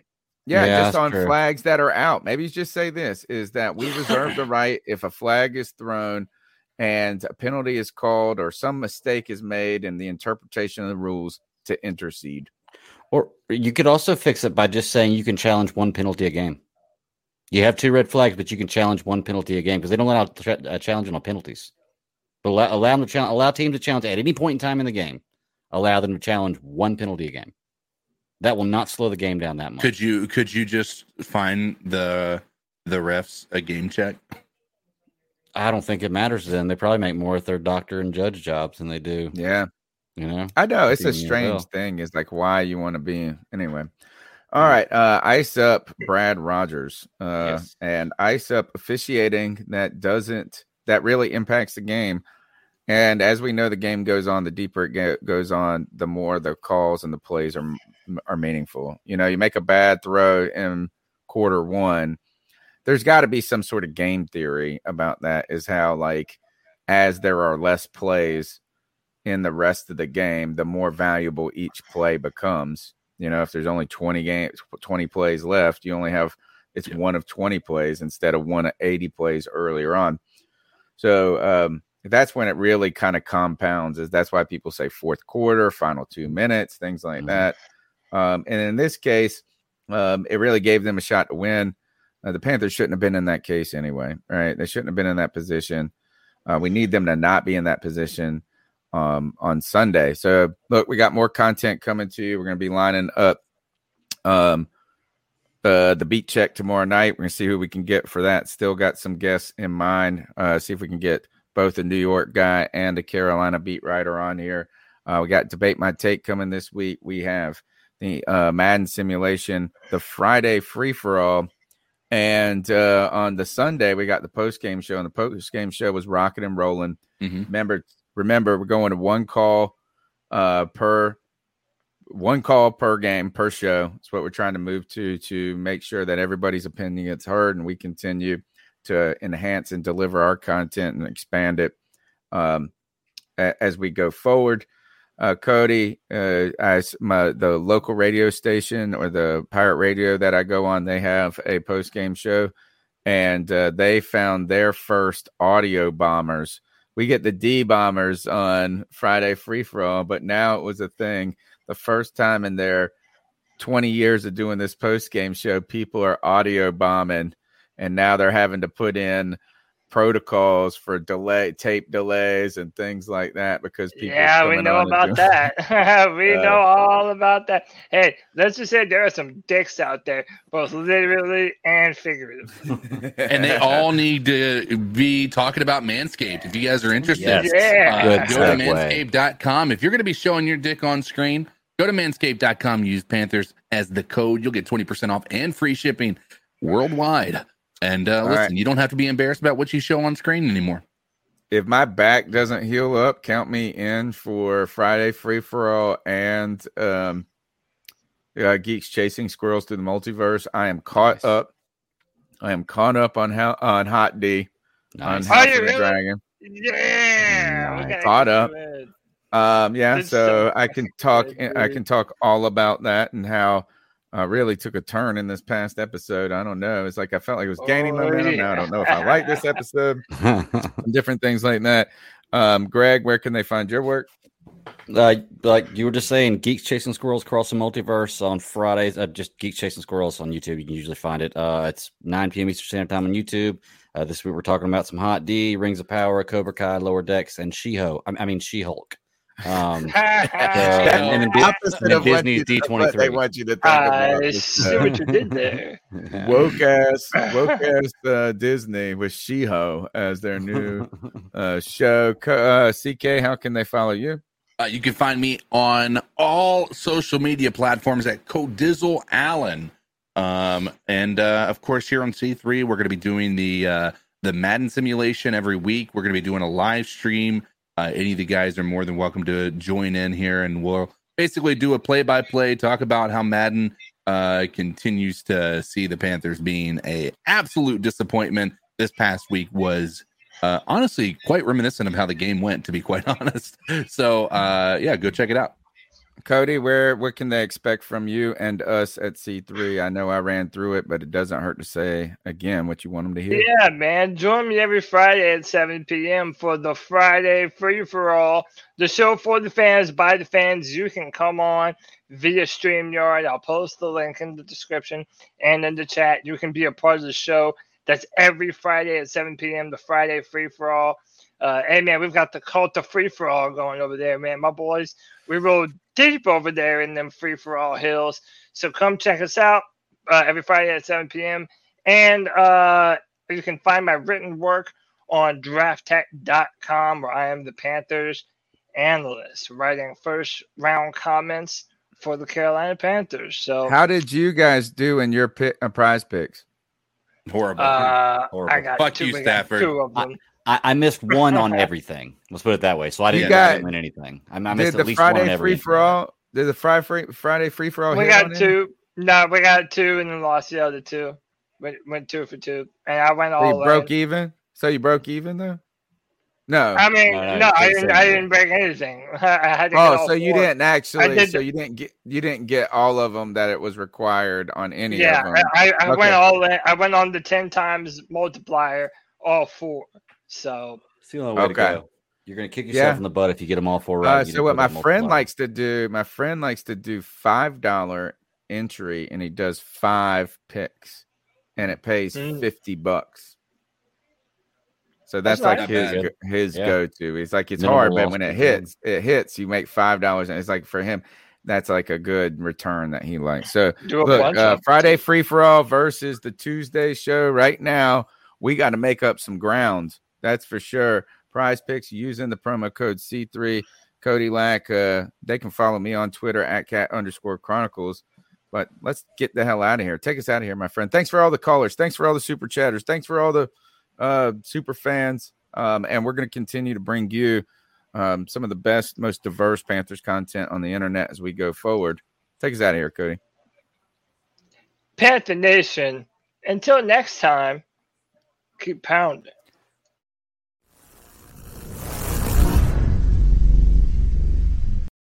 For the ones who work hard to ensure their crew can always go the extra mile, and the ones who get in early so everyone can go home on time, there's Grainger, offering professional grade supplies backed by product experts so you can quickly and easily find what you need. Plus, you can count on access to a committed team ready to go the extra mile for you. Call, clickgrainger.com, or just stop by. Grainger, for the ones who get it done.